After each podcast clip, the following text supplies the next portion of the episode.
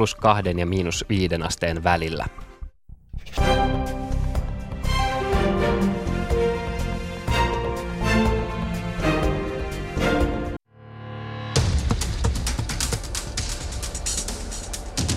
Ylepuheen urheiluiltaa.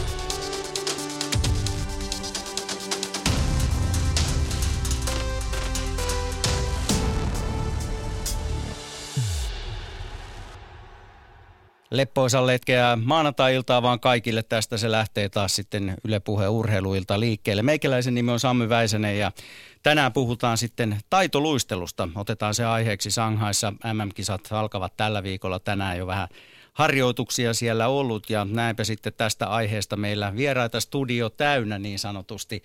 Toivotetaan tervetulleeksi ensin vaikka Mila Kajas. Tervehdys Mila. Terve.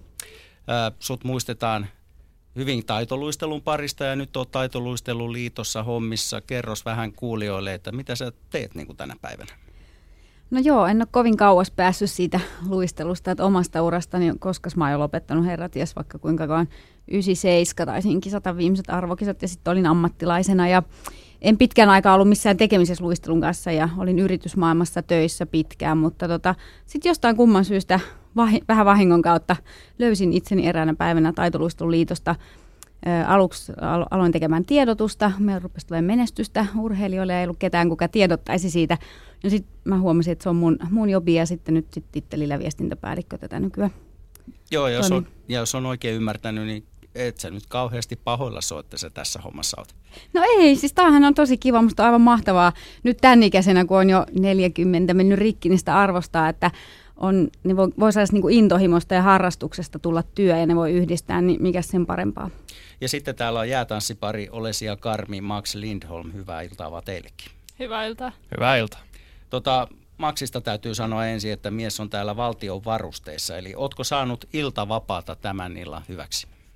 No joo, eli kiitos siitä Suomen puolustusvoimille, että saatiin tähänkin hommaan tulla. Ja tota, tosiaan niin normaalisti ei ihan näin aikaisin päästäisi vielä ulos, mutta siellä kokelas Laineelle terveisiä ja hyvää päivystysvuoroa.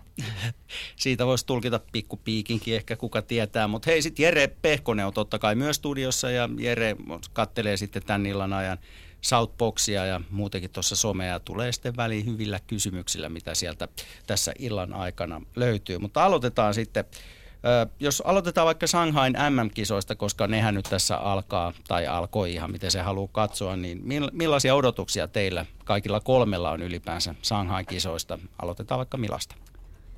No toivottavasti saadaan joka lajissa kolme parasta valittua ja, ja tota, suomalaisittain ehkä nyt sitten tämä kysymys oli tarkoitettu, niin ei ylipäänsä. Ylipäätään. Vaan, Joo, no tulee varmaan tosi hyvät kisat niin kuin aina tässä vaiheessa – on tota, voi vielä sanoa, kun kisat ei alkanut, mutta mä luulen nyt kun katsoo tuota GP-sarjaa ja, ja EM-kisoja esimerkiksi, niin siellä tehtiin kyllä tosi, kärki teki tosi hyviä tuloksia joka lajissa, jäätään siis pariluistelussa ja naisten ja miesten luistelussa, että kyllä sitä on, niin kuin mä ootan tosi, tosi mielenkiinnolla. Ainoa paha puoli on se, että kun on Kiinassa, niin joutuu valvoa yöllä, mutta tota, hyvä, hyvä kannattaa katsoa yölläkin. Ole siellä. No tietysti myös hyviä kisoja ja sitten onnistuneita suorituksia. Ja sitten tietysti just mielenkiinnolla odotetaan, että jäätanssin siellä, että kuka ratkaisee oikein ne MM-kisat. Pystyykö sitä jäätanssia esimerkiksi, pystyttekö te katsoa ihan kylmän rauhallisesti tuolilla istuen vai tuleeko siinä vähän niin kuin liikuttua ja itsekin jännitettyä, tehty ylimääräisiä liikkeitä? No kyllä mä ainakin jännitän ihan mukana, että en sitten tiedä miten maksaa. Niin maksaa. No kyllähän sitä tulee jännitettyä. Ky- kyse on kuitenkin siitä omasta lajista ja jotenkin kaikki ne hyvät parit, minkä lähelle on siellä EM-kisoissakin päässyt ja jutellut ja tietää ehkä minkälainen persoonakin on kyseessä, niin kyllä sitä ehkä tulee jotenkin semmoinen toivoa, että onnistuu ja sitten kun tulee joku pieni virhe, niin on se, että no ei hemmetti, että tuli joku tämmöinen pieni fiba. Miten paljon sulla puolustusvoimat rajoittaa kisojen katsomista? No kyllähän se rajoittaa. Meillä on aikataulu aika tiukka ja aamusi herätään aikaisin, niin sanotaan, että niin kuin Mila tuossa heitti, niin valvominen on meillä aika hankalaa. Että se on sitten omalla vastuulla, miten jaksaa seuraavan päivän. Niinpä. Mila, kisat on Shanghaissa. Minkä takia? No muun käsittääkseni ne menee aina vähän silleen, että kansainvälinen luisteluliitto ISU, niin ne myöntää aina vuosittain niitä vähän eri maan osia tai ainakin koittaa jakaa tasapuolisesti – että kaikki saisi järjestää niitä ja kahden vuoden päästä ne on täällä Suomessa, Helsingissä. Mm. Onko siinä oikeasti niin, että katsotaan, että se olisi Aasia, Pohjois-Amerikka, Eurooppa, että se menisi aina se jako näin? vai miten se menee? No tota, nyt mä en muista kuin tämän vuoden. Missä ne oli viime vuonna? Kai ne jossain Ne oli viime vuonna Oliko tota, Japanissa itse asiassa. Japanissa, okei. Okay. Eli Oliko? Ka- joo, kaksi Mä vuotta peräkkäin No niin, näköjään Joo. nyt onkin joo. Mutta sitten siinä on ollut jotain tällaisia, että kun Japanissa oli se hirmumyrsky, ne siirtyikin Moskovaan ja sitten se on vähän rik- rikkoutunut se tää, tällainen tota, rytmi. Et en mä tiedä, miksei se sitä aina mene sillä, mutta kyllä ne siihen pyrkii. Mm. Riippuu vähän hakijoista, ketkä hakee kisoja. Niin kuin mä sanoin tuossa lähetyksen alussa, niin tänään siis vapaita tai harjoituksia Shanghaissa, niin kertokaa nyt vähän kuulijoille, mitä siellä tehdään näissä harjoituksissa. Onko se, että sinne saa, te voitte mennä milloin tahansa vai onko siellä ää, yksin luistelijoille ensin ja sitten jäätanssijoille vai, vai miten se menee? No kyllä joo, että siellä on kaikki sarjat, kaikki saa käydä kokeilemassa sitä jäätä. Siellä tosiaan kokeillaan niin ja tehdään viimeiset valmistelut niistä ohjelmista. Ja näytetään tietysti tuomareille, että siellä on tuomarit yleensä seuraamassa ja tekninen paneeli, että he katsoo jo vähän siellä, että mitä on tulossa. Hei, kuin ison vaikutuksen tuossa vaiheessa voi jo tehdä tuomareihin? No kyllä se on iso vaikutus, että, että se on tavallaan sellainen pieni näytelmä, että sä annat pieniä paloja sun ohjelmasta ja tavallaan lupaat, että tällaista mä tuun antamaan sitten siellä kokonaissuorituksessa ja se on jotenkin ehkä semmoinen pieni painetilaisuus niille muille, että mitä paremmin sä teet, niin sitten sä vähän haastat samalla niitä muita siellä. Kyllä se, sillä on mun mielestä iso merkitys. Niin ja sitten monethan on, tai on niinku erilaisia tyylejä tuolla arvokisoissa, muistan ainakin omiltakin ajoilta ja nyt se on vielä ihan samanlaista, että osa tekee niinku ihan täysiä koko ajan ne koko viikon siellä niinku ihan hirveässä kunnossa vetää vapaa-ohjelmat täysiä. Ja sitten on osa, jotka tekee pätkissä, että se on vähän mihin on tottunutkin, mutta se on aika paljon raskaampi se kisa, treeni jotenkin, kun siinä on tämä tällä jännitysmomentti koko ajan päällä. Ja, niin tota, kun sitten, että sä vetäisit sen saman kotona koko ajan, niin Onko siellä jotain kulttuurieroja nähtävissä, että onko jotain tiettyä käyttäytymisetikettiä tai jotain tämmöisissä harjoituksissa? No ainakin yksi luistelus tuntuu, että mitä nuoremmasta luistelijasta on kyse, niin ne ei väsy niin nopeasti, niin tota, ne saattaa tehdä niin kuin koko ajan niitä ohjelmia alusta loppuun. En mä tiedä, tämä on oma tulkinta, eikä sitä tutkittu mitenkään. Venäläiset aika lailla tekee ainakin yksin luistelussa kovasti näitä ohjelmia Okei. alusta loppuun. Hei sitten tämä tietysti kiinnostaa, että tota, ö, tai mä otan tähän vä- väliin yhden Southbox-kysymyksen itse asiassa. Täältä urheiluystävä kysyy, että mikä se on vaikeinta jäätanssissa, niin kysytään se nyt sitten. Vaikeinta jäätanssissa. Jaa, no se on aika laaja vastaus, mutta koitetaan tiivistää sitä siihen, että vaikeinta jäätanssissa on näyttää siltä, kuin jäällä tanssisi kahden ihmisen sijasta vain yksi olento. No miten se ihmeessä se onnistuu? No se on vuosien harjoittelun, vuosien hiomisen ja vuosien tällaisen yhteensulautumisen tulos, mihin vaikuttaa ihan kaikki niin kuin sen hetkinen, juuri sen suorituksen sen hetkinen mentaliteetti ja mi- miten on päivä mennyt ja tavallaan mitä, mitä pari on susta mieltä ja ihan, ihan joka ikinen asia vaikuttaa siihen. Entäs Olesi, oletko samaa mieltä? Kyllä joo, että kyllä mä oon aika pitkälti samaa mieltä ja sitten tietysti voisin sanoa tai lisätä tuohon vielä, että sellainen niin kuin keveys siellä jäällä tai sen parin niin kuin sellainen yhteinen tavallaan liito siellä, että sen saaminen niin on kyllä myös tosi vaikeaa. Onko väärin sanoa, että semmoinen harmoninen kokonaisuus? No ei, se ehkä kuvaa sitä aika hyvin, että semmoinen sielukkuus ja harmoninen kokonaisuus. Joo, mä keksin sen. Hyvä juttu. Ö, Sitten tota, pakko kysyä, kun suomalaisia tietysti kiinnostaa se, että mikäs, missä suomalainen taitoluistelu menee tällä hetkellä. Ainakin vähän monen, tai kuulee tällaista, että tässä ollaan nyt vähän niin kuin liikaa kiira korven varassa, niin Mila tuossa katsoo nyt vähän vakavana, että ei se nyt ihan näin ole vai miten se menee? No ei se nyt ihan näin ole kyllä, että Kiira Korpi on ehkä kaikista ää, niin kuuluisin ja menestynein tietenkin. Hänellä on pitkä hieno ura nyt jo takana ja jatkuu kaikkien onneksi vielä. Tota, mutta meillä on tulossa hyviä junioreita ja tietysti he on niin kuin kovin nuoria vielä ikää noin 15, niin eihän heistä paljon vielä ole keretty kirjoitellakaan ja siitä tulee ehkä tämä illuusio, että on vain Kiira Korpi, mutta tota, Jenni Saarinen, Ljubov Efimenko, Emmi Peltonen, tässä muutamia vain mainitakseni. Viveka Lindfors on niin kuin tosi kovia tyttöjä, ikää 15 tällä hetkellä ja tekee ihan samat temput kuin maailmalla huippuluistelijat. Että tota, ja miesluistelusta, että tämähän ei ole pelkkää naisluistelua mm. tämä taitoluistelu, mutta miesluistelussa meillä on nyt esimerkiksi Matias Versluis, parikymppinen nuori mies täältä pääkaupunkiseudulta, niin teki just ensimmäisenä suomalaisena ikinä neloistulpin kilpailuohjelmassa. Ja se on kyllä mun mielestä virstanpylväs, että se miesluistelukin on sieltä kovasti nostamassa päätään. Ehkä meillä on vähän vähemmän miesluistelijoita, niin sen takia tota, ei ole vielä niin kovin montaa nimeä, nimeä saatu sinne ihan maailman huipulle. Mutta sitten jäätään siis, meillä on Olesia ja Max ja muutama muu samantasoinen pari, että tota, siinä on ihan hyvin pullat tuunissa. Ja sitten viimeisenä, mutta ei vähäisimpänä, niin muodostelmaluistelu, jossahan me ollaan ihan maailman paras maa. Ei tämän parempaa voi olla. Mm. Suhteessa väkilukuun niin. ja muuta, niin se on aika käsittämätöntä. Joo. Just juniorit Team Fantastic ja Musketers voitti junioreiden MMEissä kaksoisvoiton pari viikkoa sitten ja saman tempun meinaa tehdä seniorit tuossa muutaman vuoden, vähän viikon päästä Kanadassa, että mm. aika hyvin sanoisin, että pullat tuunissa. No Olesia, onko näin, että, että suomalaisella taitoluistelulla ei ole tavallaan mitään pelättävää tulevaisuuden suhteen? No tota, en mä nyt tiedä pelättävää, mutta mä ehkä haluaisin vielä tuohon Milan niin kuin, tai sanomiseen, niin mä toivoisin itse, että tavallaan, että suomalaiseen taitoluisteluun tulisi pariluistelu myöskin. Että sitä ei ole ollut Suomessa ainakaan tosi, tosi pitkään aikaan. Että se olisi mun mielestä tosi hienoa, jos saataisiin pariluistelupari myöskin Suomesta. No, miksi meillä ei ole ollut? Mikä siinä on syynä? Se on haastava laji.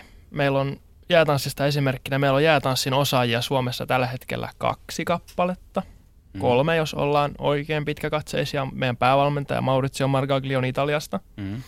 Ja sekin oli aika pitkän työn tulos, että hänet saatiin tänne tavallaan jäätanssin asiantuntijaksi Suomeen ja tekemään sitten yhteistä projektia. Ja ehkä tämmöinen samanlainen piikki tarvittaisiin pariluisteluun, että löytyisi kaksi tai miksei enemmänkin niin kuin tyttö ja poika pariluistelun tilanteessa, jotka haluaisivat lähteä sitä asiaa ajamaan ja heille sitten oikea asiantuntija siihen. No Mark, niin. Joo, joo, meillähän on nyt jo pariluistelukokeilua. Joo, tota, Vierumäellä ö, on, tai no en pelkästään Vierumäellä, meillä on pari, paria tässä orastavaa nuorta kuitenkin vielä tässä vaiheessa, että Lahden taitoluistelijoiden Nurja Pirikova muun muassa valmentaja on ottanut heitä siipien, siipien suojaa. Ja sellaista niin kuin orastavaa harjoitusta siinäkin lajissa on pidetty yllä ja toivotaan, että olisi vuoden 2017 kotikisoissa oma pari, mutta kovin nuoria ovat vielä ja taipaleen alkuvaiheessa, että ei vielä tiedä siitä, mutta maailmallakin niin pariluistelijat on paljon vähemmän kuin minkään muun lajin edustajia. se kertoo siitä, että se on hemmetin vaikea laji ja, ja sitä osaamista ei ehkä valmennusosaamista ihan löydy niin helpolla kuin sitten taas muissa lajeissa, en tiedä. Onko joku osa-alue maailmassa ja mantereella, missä tämä on kaikkein suosituinta tällä hetkellä? No varmaan yllättävää kyllä, niin se tai no e- ehkä ei, mutta siis Kiina. Sieltä tulee pariluistelun osaajia, se, niin luistelijoita että valmentajia. Siellä on ollut monta vuotta peräkkäin ihan siis mestareita, mestaria mestarien perään ja tota noin, niin kukaan ei oikeastaan tiedä, mistä se johtuu. Siellä on tajuttoman hyvät valmentajat ja tota, sitten luistelijoita varmaan siihen meidän väkilukuun suhteessa niin yhtä paljon kuin täällä on ihmisiä Suomessa, että, tota, että massaa on ja sitten toinen paikka on Venäjä. Joo. Nämä molemmat valtiot on semmoisia, että jos jotain halutaan tehdä hyvin, niin siihen sitten kyllä satsataan ja panostetaan. Pitäisikö suomalaisten ottaa siitä mentaliteetista jotain itselleen? No, miksei niin. No niin. Suomessa ei ehkä siis tällainen massatuotanto onnistu siinä suhteessa, niin kuin sanottu, niin meillä on väkiluku hirveän pieni. Mm. Ja luistelijoita vaikka on vai, harrastetasolla, vaikka meillä on paljon. Meillä on luistelukoulut täynnä, esimerkiksi Helsingin alueella meillä on kolme isoa seuraa ja ne on ihan täynnä. Itsekin aikana luistelukoulun vetäneenä niin oli ihan piipussa, kun lapsia vaan tulee ja tulee ja tulee. Mutta tavallaan se kärki vaan kapenee, mitä korkeammalle mennään. Ja siinä ehkä tulee sitten se, että tavallaan yksiluistelu on hirveän mediavetävä laji. Sinne menee myös miesten yksiluisteluun ja tota, jäätanssin ehkä, ehkä nyt pikkuhiljaa ruvennut tulee nuoria – mutta sanotaan, että kun pariluistelusta puuttuu sellainen kiirakorpi, mm. jos sallitte, niin tota, ei, se, se ei sitten tavallaan niin kuin eksy sille tielle. Mm. Ehkä, ehkä myöhemmin, mutta ei vielä. Tämän maanantain urheiluillassa aiheena on taitoluistelu ja vieraana ovat Mila, Kalas, Mila Kajas Virtanen, Karmi ja Max Lindholm. Ja nyt sitten jatketaan oikeastaan Olesian ja Maxin parissa. Niin milloin te aloititte tämän oman uranne niin sanotusti? Milloin se alkoi? No mulla alkoi siis seitsemänvuotiaana yksin luistelun parissa myöskin ja sitten 14-vuotiaana niin vaihan jäätanssiin. Ja sulla oli ennen maksia joku toinen pari, eikö niin? Kyllä joo, että mulla meni ensimmäiset kaksi vuotta oikeastaan sille, että mä luistelin ihan yksinäni.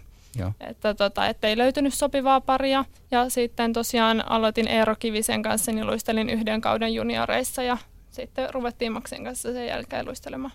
Entäs Max, missä iässä sä aloitit? No, mä aloitin nelivuotiaana ja ehkä tämmöisenä jokaisen isän unelmapoikana, että laitetaan se luistelukouluun, niin siitä tulee hyvä kiekkoilija. Ja sitten sille tielle oikeastaan jäätiin. Ja yksi luistelussa tosiaan silloin itsekin jatkoin aika pitkään. Ja sitten tuli ehkä semmoinen kasvupyrähdys kesällä ja kaikki hypyt hävis. Mm. Ja siirryin siitä sitten pienen mutkan kautta muodostelmaluisteluun. Ja siellä sitten sääntöuudistuksen myötä sanottiin, että ei saa miehet enää harrastaa, kun olympialaisissa, olympialaisissa anteeksi, ei, ei sallita sekalajeja. Että miehille tarvitaan sitten oma joukkue. Niin mulle sanottiin, että vaihtoehdot on joko lopeta tai etsi joku toinen laji. Ja sitten jäätanssi oli ehkä semmoinen, aloitin ehkä jäähdyttelyn mielessä. Että ajattelin, että no, tässähän nyt on hyvä pyöriä kaksi kertaa, kolme kertaa viikossa perjantaisin. Ja sitten sieltä sitten siinä vielä pari mutken kautta niin löysin tosiaan Olesian. Että oli mullakin yksi pari ennen sitä ja meillä vaan ehkä semmoinen nimeltään kuin Riikka Peura ja meillä ehkä persoonat ei sopinut vaan yhteen. Niin kuin tärkeää se on, että persoonat stemmaa. No siis kyllähän se on tosi tärkeää, että se on ihan joka päivästä työtä, voisi sanoa, että joka päivä näkee siellä treeneissä ja kyllä täytyy niin kuin kohdata mun mielestä persoonat ja näin. Mutta kai siinä vähän saa kuitenkin räiskyä, vai? No saa. Siis parejahan on hirveän erilaisia. Joko on semmoinen, että synkkaa tosi hyvin ja on semmoinen, niin kuin, vaikka olematta sisaruspari, niin on semmoinen sisko-velisuhde. Tai sitten on sellainen pari, että pystyy vain yksinkertaisesti tekemään töitä. Se on, se on ikään kuin sun tämmöinen, ei, ei nyt työkalu, mutta työpari. Ja tullaan vaan mm. töihin ja sitten jään loputtua tai treenin loputtua, niin lähdetään ovista ihan eri suuntaan. Täällä ur- urheiluystävä on tosi innokkaana kyselemässä, että miten valitaan musiikki oikein jäätanssiohjelmaan? Mitä kautta se tulee? Onko aina lempimusiikkia vai tuleeko se sitten jonkun ehdotuksesta?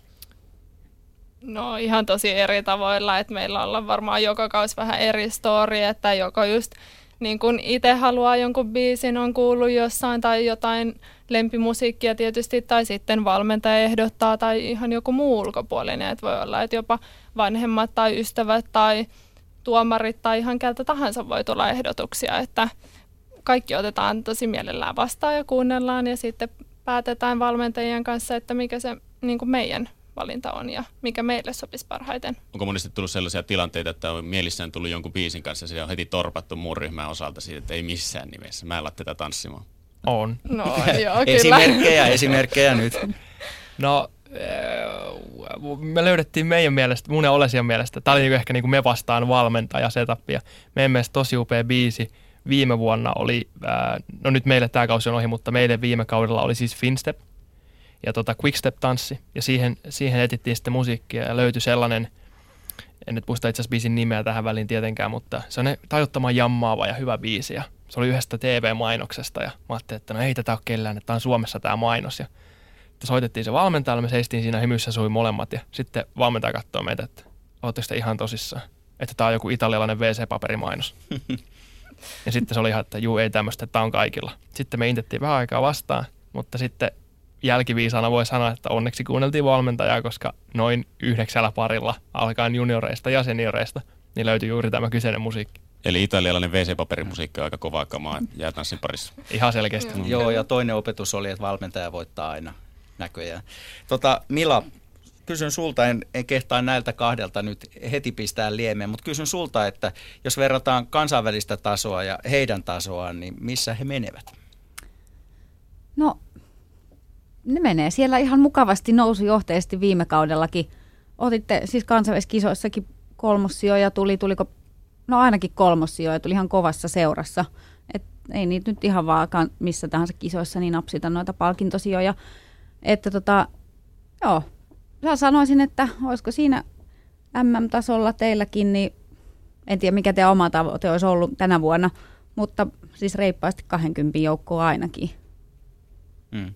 No miten te itse Hyökyttelette vieressä. Niin. Ilmeisesti mä puhuin oikein, mutta siis hyvännäköinen pari, siis tosi hyvännäköinen pari tämä jäällä, että ne, ne kuulijat, jotka ovat nähneet Olesia Maxi jäällä, niin ovat todella, todella häikäisevän kaunis pari jäällä. Joo, ja tässä pitää sanoa, että heillä on myös Facebookissa tili, että sieltä voi myös katsoa, että kyllä Mila ihan niin kuin totta puhuu, että ei siinä e- ei kannata epäillä. Tota, miten olisi ja Max, niin miten te itse näette, kuinka paljon te voitte vielä nostaa tota omaa tasoa?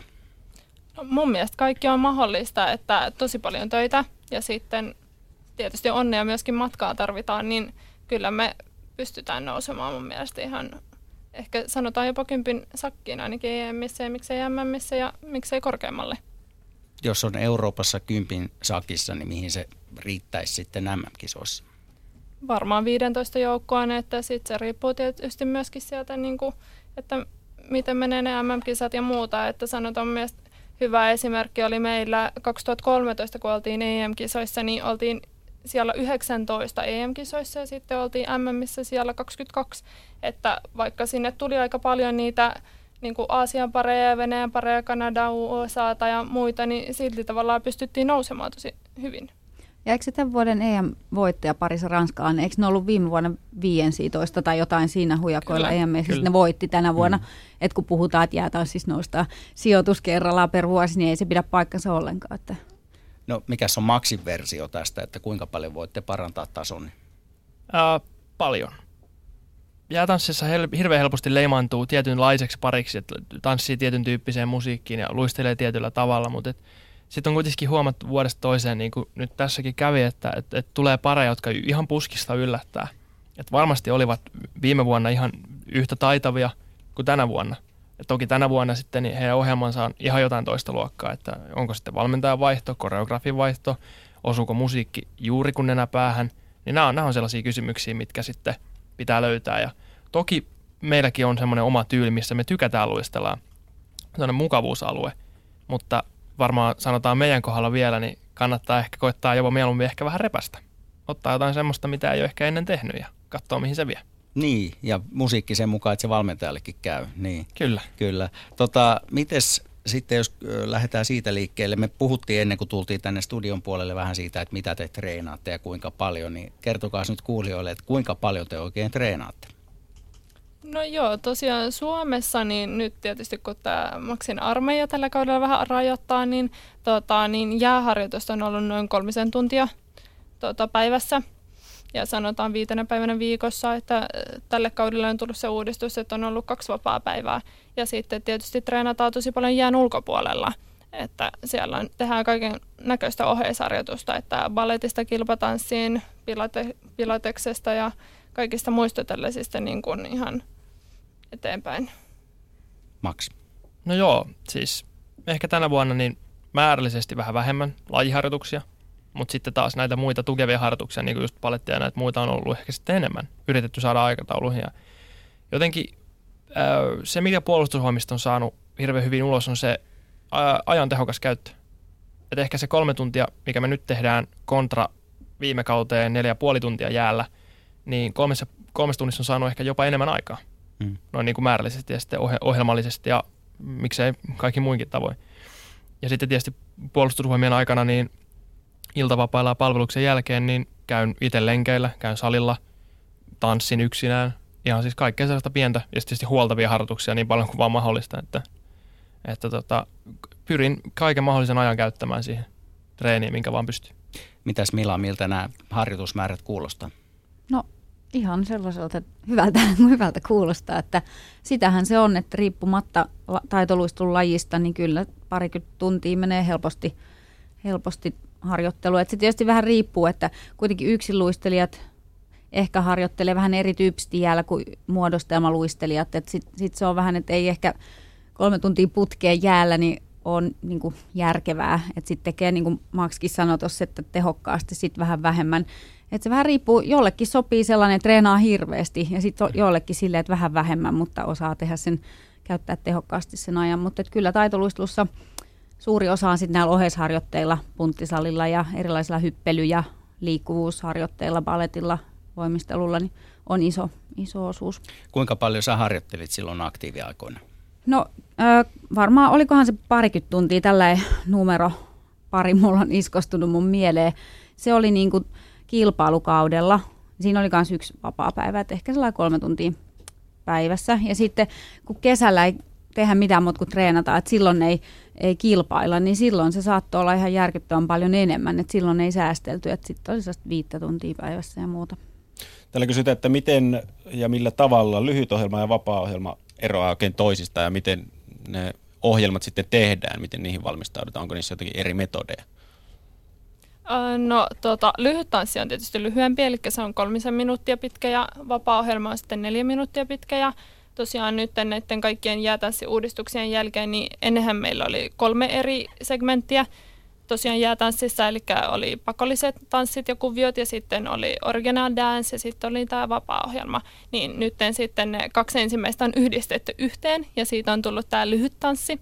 Ja tosiaan se määrittyy silleen, että joka vuosi tulee niin kuin sääntöjen mukana määrätään pakollinen tanssi ja sitten siihen niin kuin sitten tietyt musiikit ja muut valitaan. Eli että sieltä tulee selkeästi joku rytmi, mitä lähdetään tanssimaan ja työstämään. Eli tällä kaudella oli paso doble ja nyt voidaan paljastaa, että ensi kaudella se on valssi.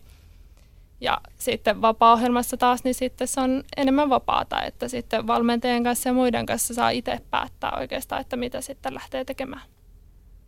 No, siinä saatiin no, kyllä vastaus hyvä. ihan tyhjentävästi, se tuli, se tuli todella hyvin. Tota, niin kuin tiedetään, käynnissä on siis MM-kisat tuolla Kiinassa. Te olitte EM-kisoissa edustamassa Suomea. Nyt kysymys kuuluu, minkä takia te ette ole MM-kisoissa? No, se oli tota no niin, jäätanssikomitean liittohallituksen yhteinen päätös asiasta, että toinen pari lähtee EMiin ja toinen lähtee MM-kisoihin ja oikeastaan sen päätöksen mahdollisti kilpailu, joka käytiin Saksassa, Obersdorfissa. Ja tota noin, niin äm, tätä nyt asiaa puineena. Saattoi olla ehkä meidän parilta tyhmä veto mennä sinne kisaan. Ei oikeastaan tarvittu sitä kisaa. Meillä oli aika hyvin pullatuunissa tältä kaudelta. Ja äh, ainoa syy, miksi me mentiin sinne, oli se, että me oltaisiin voitu yrittää hyvillä suorituksilla nostaa ranking, world ranking pisteitä, pistesaldoa. Mutta tota, niin ei käynyt, suoritukset ei ollut kumpikaan haluttavia. Oliko väsymystä, oliko stressiä, en tiedä – niin tota, meidän välinen pisteero siinä kilpailussa oli aika pieni. Oltiin kuitenkin heidän edellään. Ja tota, sitten he sai parannettua kerro, omaa... Kerro vielä kuulijoille, että kenestä on siis kyse. Ah, niin, siis on parista Jussi, Jussi Ville Partanen ja Cecilia Törn.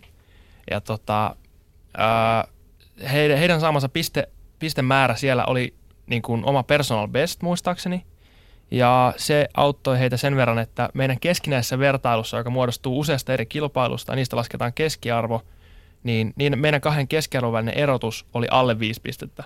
Ja tämä mahdollisti tämän liittohallituksen päätöksen lähettää heidät MM-kisoihin.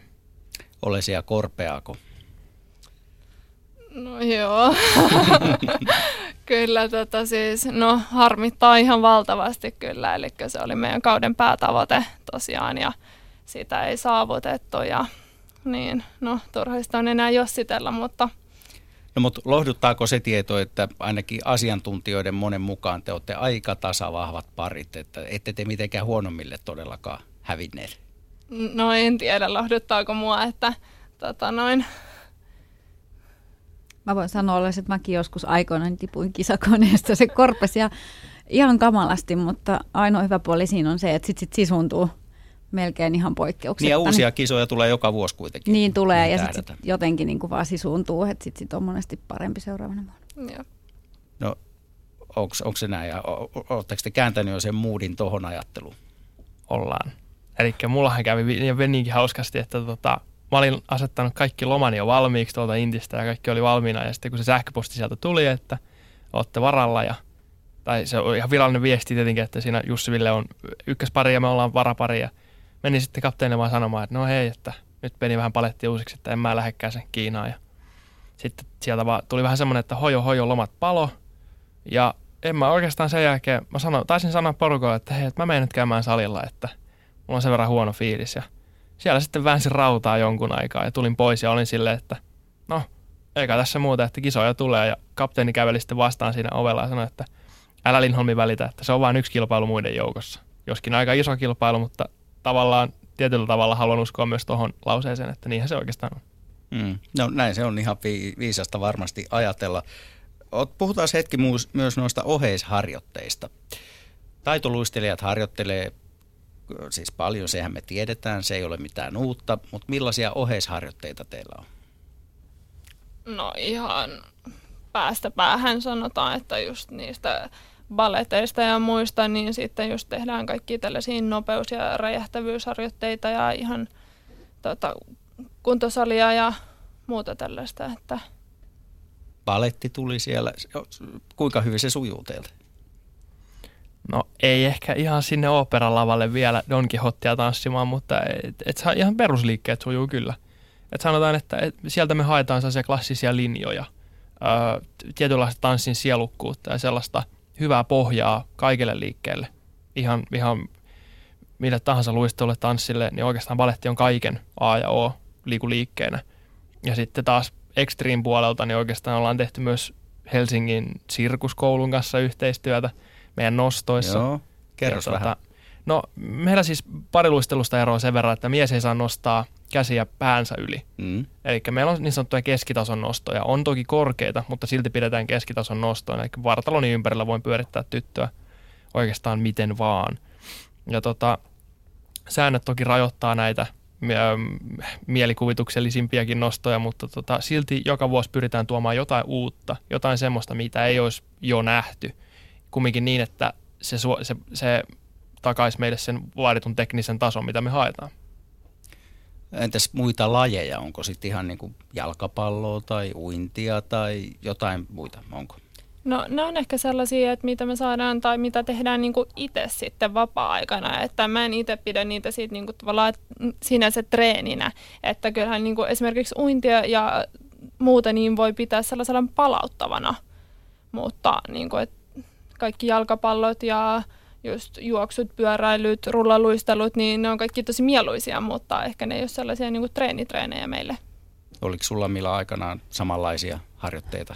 No tota, joo, lenkit, kulma vihasin lenkkeilyä silloin, mutta sen jälkeen musta tuli maratonari, kun se ei ollut enää pakollista, mutta tota, joo, lenkkeily ja sitten erilaiset pomppuharjoitteet on tosi tärkeitä, että saa sitä kimmosuutta niin hyppyihin ja rotaatioharjoitteet, että lähtee niin kuin käsistä nopeasti ö, ö, pyörimisliike. Ja tota, sitten nykyään niin tai siis silloinkin jo, mutta on tosi tärkeänä nuo huoltavat harjoitteet, koska taitoluistelijat treenaa, niin kuin tässäkin kuultiin jo niitä tuntimääriä hirveästi ja vaatimukset vaan kiristyy ja kiristyy, niin sehän on kropalle tosi, tosi paha, jos ei tee niitä huoltavia harjoitteita, eli kaikenlaisia venyttelyitä ja muita. Jos on puolieroja vaikka kropassa, niin kuin mullakin oli, niin sit pitää tota vahvistaa toista puolta ja niin poispäin. Et se on aika sellaista tarkkaa ja systemaattista ja jokaiselle pitää tehdä oma, oma harjoitusohjelma. Että Oletteko te kaikki kolme hirveän hyviä tanssimaailman luistimia? Olla. Ollaan tosi fiksuja ja filmaattisia. Kauhean hyviä. Tota noin, niin, uh, no, niin kuin sanoin tuosta balletistakin, niin ei välttämättä lähdettäisi kilpatanssissa kisaamaan, mutta tota, ollaan itse asiassa Olesian kanssa ohimennen suoritettu F-testi. Eli Joka tarkoittaa? Että voidaan, meillä on kilpailuoikeus kilpatanssissa. Okay. Ihan oikeasti. Kyllä. Ihan Te olette ihan oikeasti hyviä, mä vaan no. Ja tota, uh, no siis meidän tanssiopettajat on lähtenyt siltä, tanssiopettajat Erik Hento ja Sanna Hento, on lähtenyt siltä näkökantilta, että joo, nyt luistimet naulaan, kun tullaan tanssisalille. Ja tota, he on opettanut meitä tanssimaan. He on lähtenyt siitä, että ensimmäinen kysymys ei ollut, haluatteko te tällaisia liikkeitä sinne jäälle?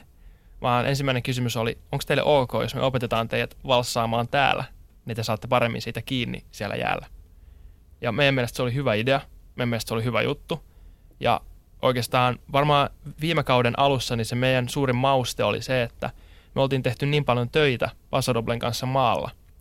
Me oltiin haettu sitä Pasadoblen tulista sielua sieltä, sieltä salista. Ja ehkä se sitten, ehkä se sitten välitti yleisölle tuomaristolle just siinä ensimmäisessä kilpailussa niin, niin hyvin, että se palaute, mikä siitä ohjelmasta tuli, oli, oli niinkin yllättävän hyvä. Oliko se olisi sulle yllätys silloin? No joo, kyllä, kyllä tosiaan, että – et sitä itse edes tajunnut jotenkin, että, että sillä on niin suuri merkitys. No onko sitten näissä harjoitteissa, lajiharjoitteissa tai oheisharjoitteissa jotain sellaista, mitä te inhoatte tai ette haluaisi tehdä, mutta tehtävä on? No on.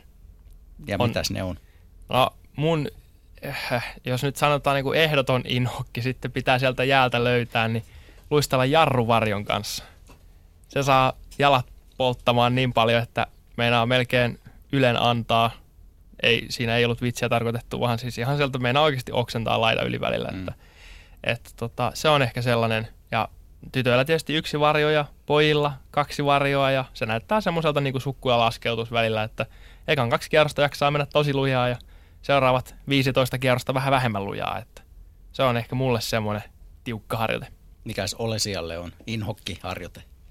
No en mä tiedä, jäällä mä itse asiassa tykkään aika paljon, että mulle kyllä menee toi varjokin, mutta sanotaan kuntosalilla, niin sellaiset kauhean raskaat painot on ehkä mulle se, mitä niin kuin mä jotenkin aristan, että No tarviiko sun sitten harjoitusmuodosta, tai tarvitko sä niitä nostella, niitä raskaita painoja? No kyllä jonkun verran tosiaan, että tota, no, ei tietysti niinku ihan niitä kaikista raskaimpia ja muuta, että tosiaan täytyy myöskin säilyttää niin kuin linjat, että sanotaan myöskin luistelussa on tärkeää, että niin kuin on tavallaan sopusuhtainen vartalo ja näin, että ei tule sellaisia ihan tosi bodattuja lihaksia sinne, mutta kyllä, niin kuin, kyllä kun sitä voimaa ja muuta niin kuin lisätään, niin kyllä silloin tarvii tehdä niitäkin. Niin, no mua kiinnostaa tietää just toi, tuo näkökohta, että kuinka paljon te tarkkailette esimerkiksi peilin kautta sitä lihasten muodostumista, kun punttisella painaa, että ei se tosiaan muodostu hirveän kokoiset lihakset, koska se tietenkin painaa sitten luistinten päälle ja nostoissa ja tommosissa. Niin, siis, että kuinka paljon te kattelette peilistä, että nyt alkaa tulla jo vähän liikaa, että pitäisi vähän rajoittaa tuota puntilakäyntiä? No, tämä on ehkä, tämähän mä haluan sanoa, tämä on ehkä, tämä on ehkä tyttöjen ongelma. Ja tämä on ehkä mun mielestä niin kuin valmentajan painostamana semmoinen, että, että, että valmentajat katsoo myös sitä syömistä. Joo. Tavallaan sitäkin kautta sitä kehon muodostumista. Että just, että, että salilla varmaan se, että ei nyt ole niin kuin isompaa hauista kuin mulla ole siellä. Että siinä vaiheessa voitaisiin olla vähän että oho, kuista se nyt näin käy. Kummalle se sulle vai valmentajalle? niin. No, ehkä se, no, se on mulla aika kova paikka, mutta varmasti myös valmentaa. Mutta toihan on jo minkä malliset kropat. Ei ne nyt siinä luistimen päällä ne lihakset roi, kun mä tartuin Ei vaan siis se, että painoa tulee luistinten päälle, Aa, niin sitten okay, tulee se luisteleminen vaikeammaksi. Joo, Sitä mä tarkoitan. Joo, että riippuu vähän minkä lajin harrastaja sä tässä, tässä tota, luistelussa olet, niin siinä on vähän erilaisia kroppia. Esimerkiksi kun katsoo Olesian kaunista pitkää, pitkät sääret, pitkät kädet, niin kuin tuolla Bolshoi palettitanssia, niin jäätanssijat on just tollasia yleensä ja maksia, maks tietysti myöskin yhtä lailla. Ja sitten taas pariluistelija tytöt on ihan järjettömän pieni, ne on varmaan metri 40 senttisiä ja hirveitä lihaskimppuja, kun niitä pitää heittää. Sua ei heitellä niin, niin jäätanssissa. Ja sitten taas luistelu naiset, niin kyllä mun mielestä ne on aika silleen niin kuin lihaksikkaita, että niillä on niin kuin ehkä isommat reisilihakset kuin jäätanssijoilla. Ei tarkoita sitä, että ne olisi voimakkaampia, mutta ne vaan on eri mallisia. Ne tekee erilaista lajia. Ja sitten taas muodostelmaluistelijat, niin ne harvoin on ihan sellaisia metri 50 senttisiä, että ne on taas vähän pidempiä ja voimakkaampia, kun nekin joutuu nostaa toisiaan. Niin se on vähän riippuu, että mitä lajia harrastat, niin on varmaan sellaisia ihanteellisia kroppia, joka lajiin kyllä on olemassa. Okay. Niin, että kuuntelette siis Yle Puheen urheiluiltaa ja jos ihmettelette, että ketkä täällä ihmiset oikein äänessä on, niin kerrataan vielä. Eli Milakajas Virtanen, Olesia Karmi ja Max Lindholm ovat vieraana. Ja nyt tuli hyvä puheenaihe, ulkonäkö, ja sehän vaikuttaa, ja se vaikuttaa sillä tavalla, että taitoluistelu on arvostelulaji. Kuinka paljon, Mila, sä olit silloin aikanaan selvillä siitä, että mitä tuomarit odottaa sulta? Mitä ne odottaa sun suoritukselta? No olihan meidän sääntökirja jo silloinkin olemassa, että kyllä mä tiesin, että nämä mun täytyy tehdä ja, ja tota, joo, kyllä mulla oli aika lailla selvä, mutta sitten täytyy sanoa, että tota, sen jälkeen kun mä lopetin 97, niin 2000-luvulla muuttui tämä arvostelujärjestelmä ihan täysin. Et silloin, nyt kun jälkeenpäin katsoo, niin olisi turha väittää ihan toista, että silloin kyllä oli mahdollisuus siihen niin kuin että tuomarit saattoi vähän niin kuin hilata oman maan luistelijan pisteitä. Suomalaiset tuomarit ei näin tehnyt, mutta jossain muualla päin maailmaa, niin saattoi hilata niitä pisteitä ylöspäin. Oli vain kaksi arvostelu, arvostelupistettä. Oli ne tekniset ansiot ja sitten oli taiteellinen vaikutelma.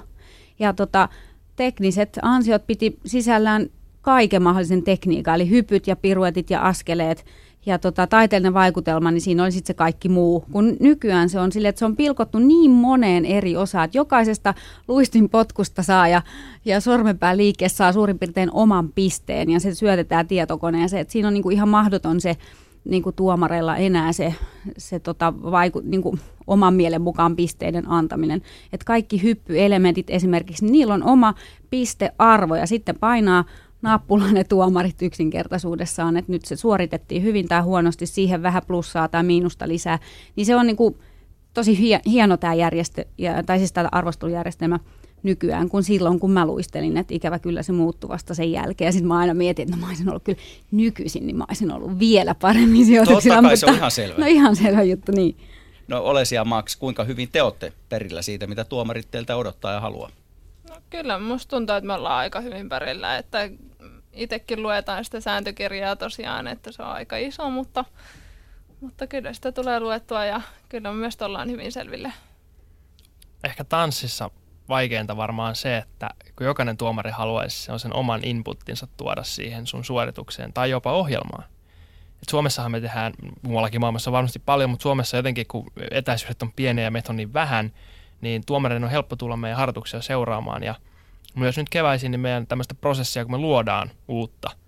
Ja sitten meillä on parhaimmillaan, kun meillä on nyt seitsemän aktiivista tuomaria jo koulutuksen ansiosta nyt pyörii meidän kehissä, niin... Niin jäätanssissa. Niin jäätanssissa, mm. joo, joo yksilöstössä enemmän, mutta tulee sinne jäille ja tota, antaa sitten, että hei, että mun mielestä sun kannattaisi tehdä näin ja tämä näyttäisi ehkä hyvältä ja sitten toinen siinä vieressä, että no ei, mä en kyllä ehkä tosta tykkää ja jotenkin sellaista himmeitä haja-ammuntaa välillä ja sitten on ihan sille, että no jaha, mitähän mä nyt haluaisin tässä tehdä ja sitten koittaa sitä kultaista keskitietä siitä välistä saada.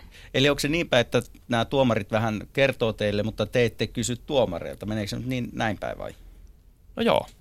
Me mennään kisoihin ja tota, oikeastaan kisat on meille semmoinen hetki, milloin me saadaan parasta palautetta meidän ohjelmista ikinä.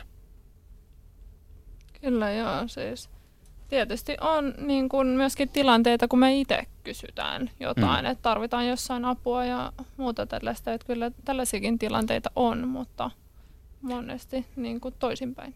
No minkälainen taso tuo, tämä tuomaritaso teidän mielestä Suomessa nyt sitten on?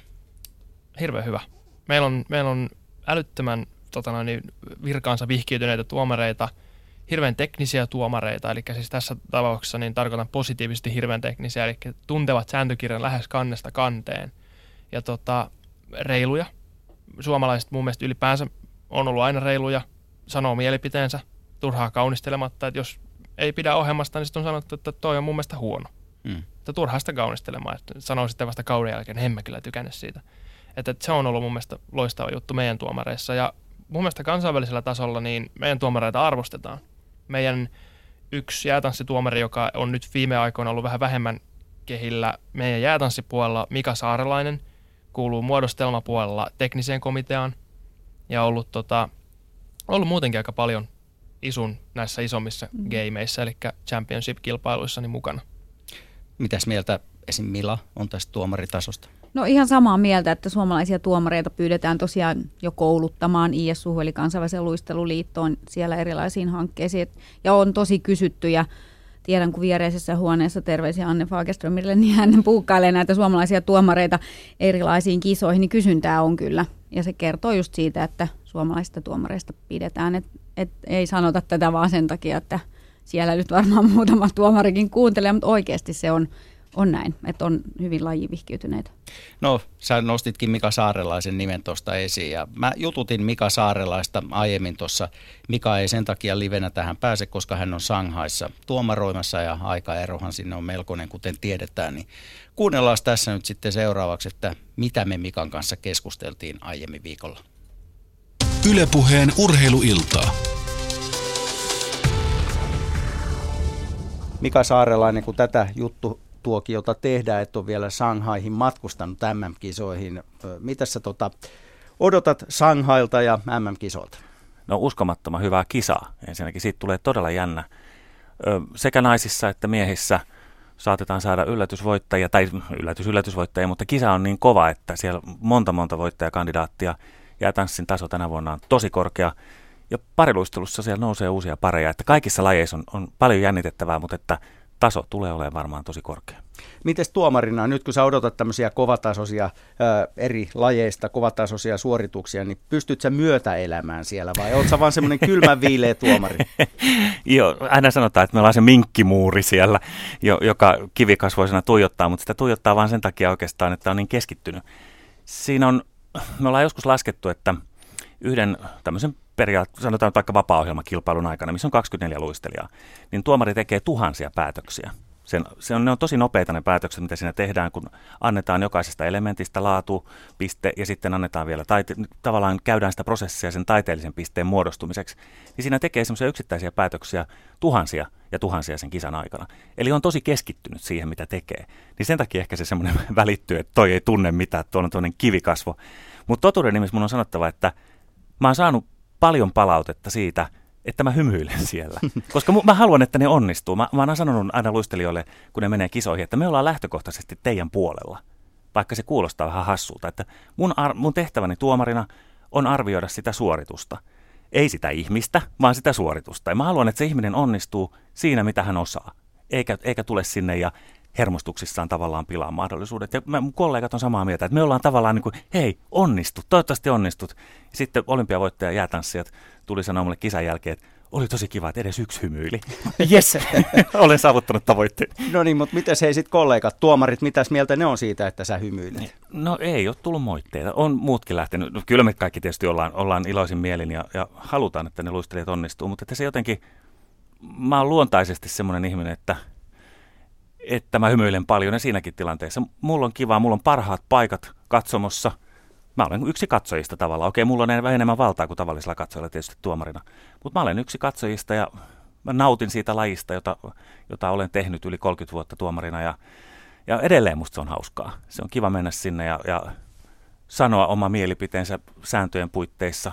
Että enhän mä vähän en mene sinne sanomaan, että mä tykkään tai mä en tykkää, vaan mulla on kyllä ihan säännöt, minkä, minkä perusteella annan pisteeni, mutta, mutta tota, ja uskon olevani rehti ja reilu siinä tilanteessa, ja se on se ainoa mun tehtäväni.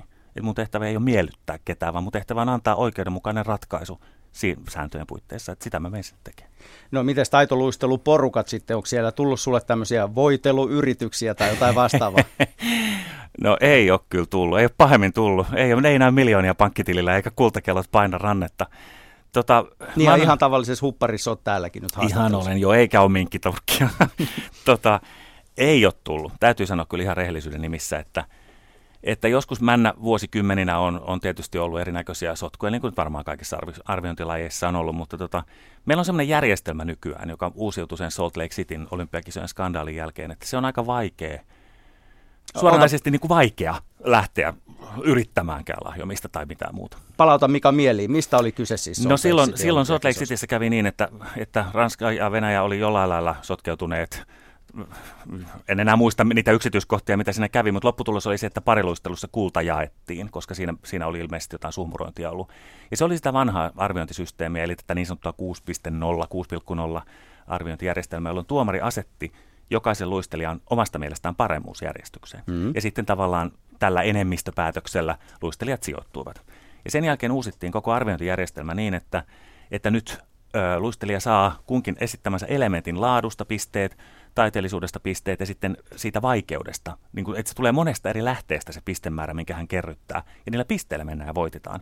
Ei sillä, mihin, mä en niin kuin luistelijaa sijoita mihinkään, vaan mä arvioin sen luistelijan nollasta kymppiin tai muilla arvi- asteikoilla, että mitä hän tekee juuri siinä. Ja mä en vaikuta suoranaisesti siihen, että mihin hän sijoittuu, vaan minä annan omat näkemykseni, tuomariston pistemäärä muodostuu näin, ja sitten sille pisteillä se luistelija sijoittuu sitten, mihin sijoittuu. Että se koko järjestelmä meni tavallaan ihan uusiksi.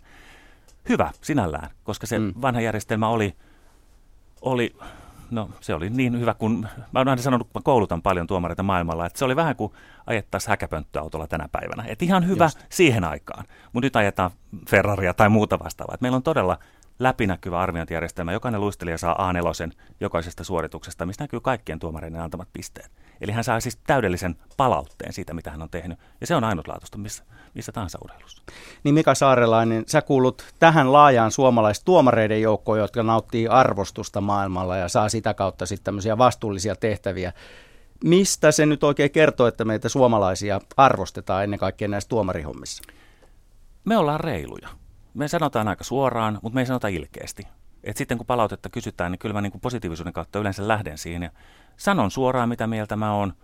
Ö, ja myöskin se, että, että arvioi sen, sen päiväisen suorituksen, sen hetkisen suorituksen. Eli siis maineilla ei ole. Mm. Ö, oli siinä sitten entinen olympiavoittaja tai ensimmäistä kertaa kisoihin tuleva, niin kyllä mä pyrin siihen, että, että katsotaan, mitä hän osaa ja mitä hän tekee sillä hetkellä, ja sen mukaan ne pisteet annetaan.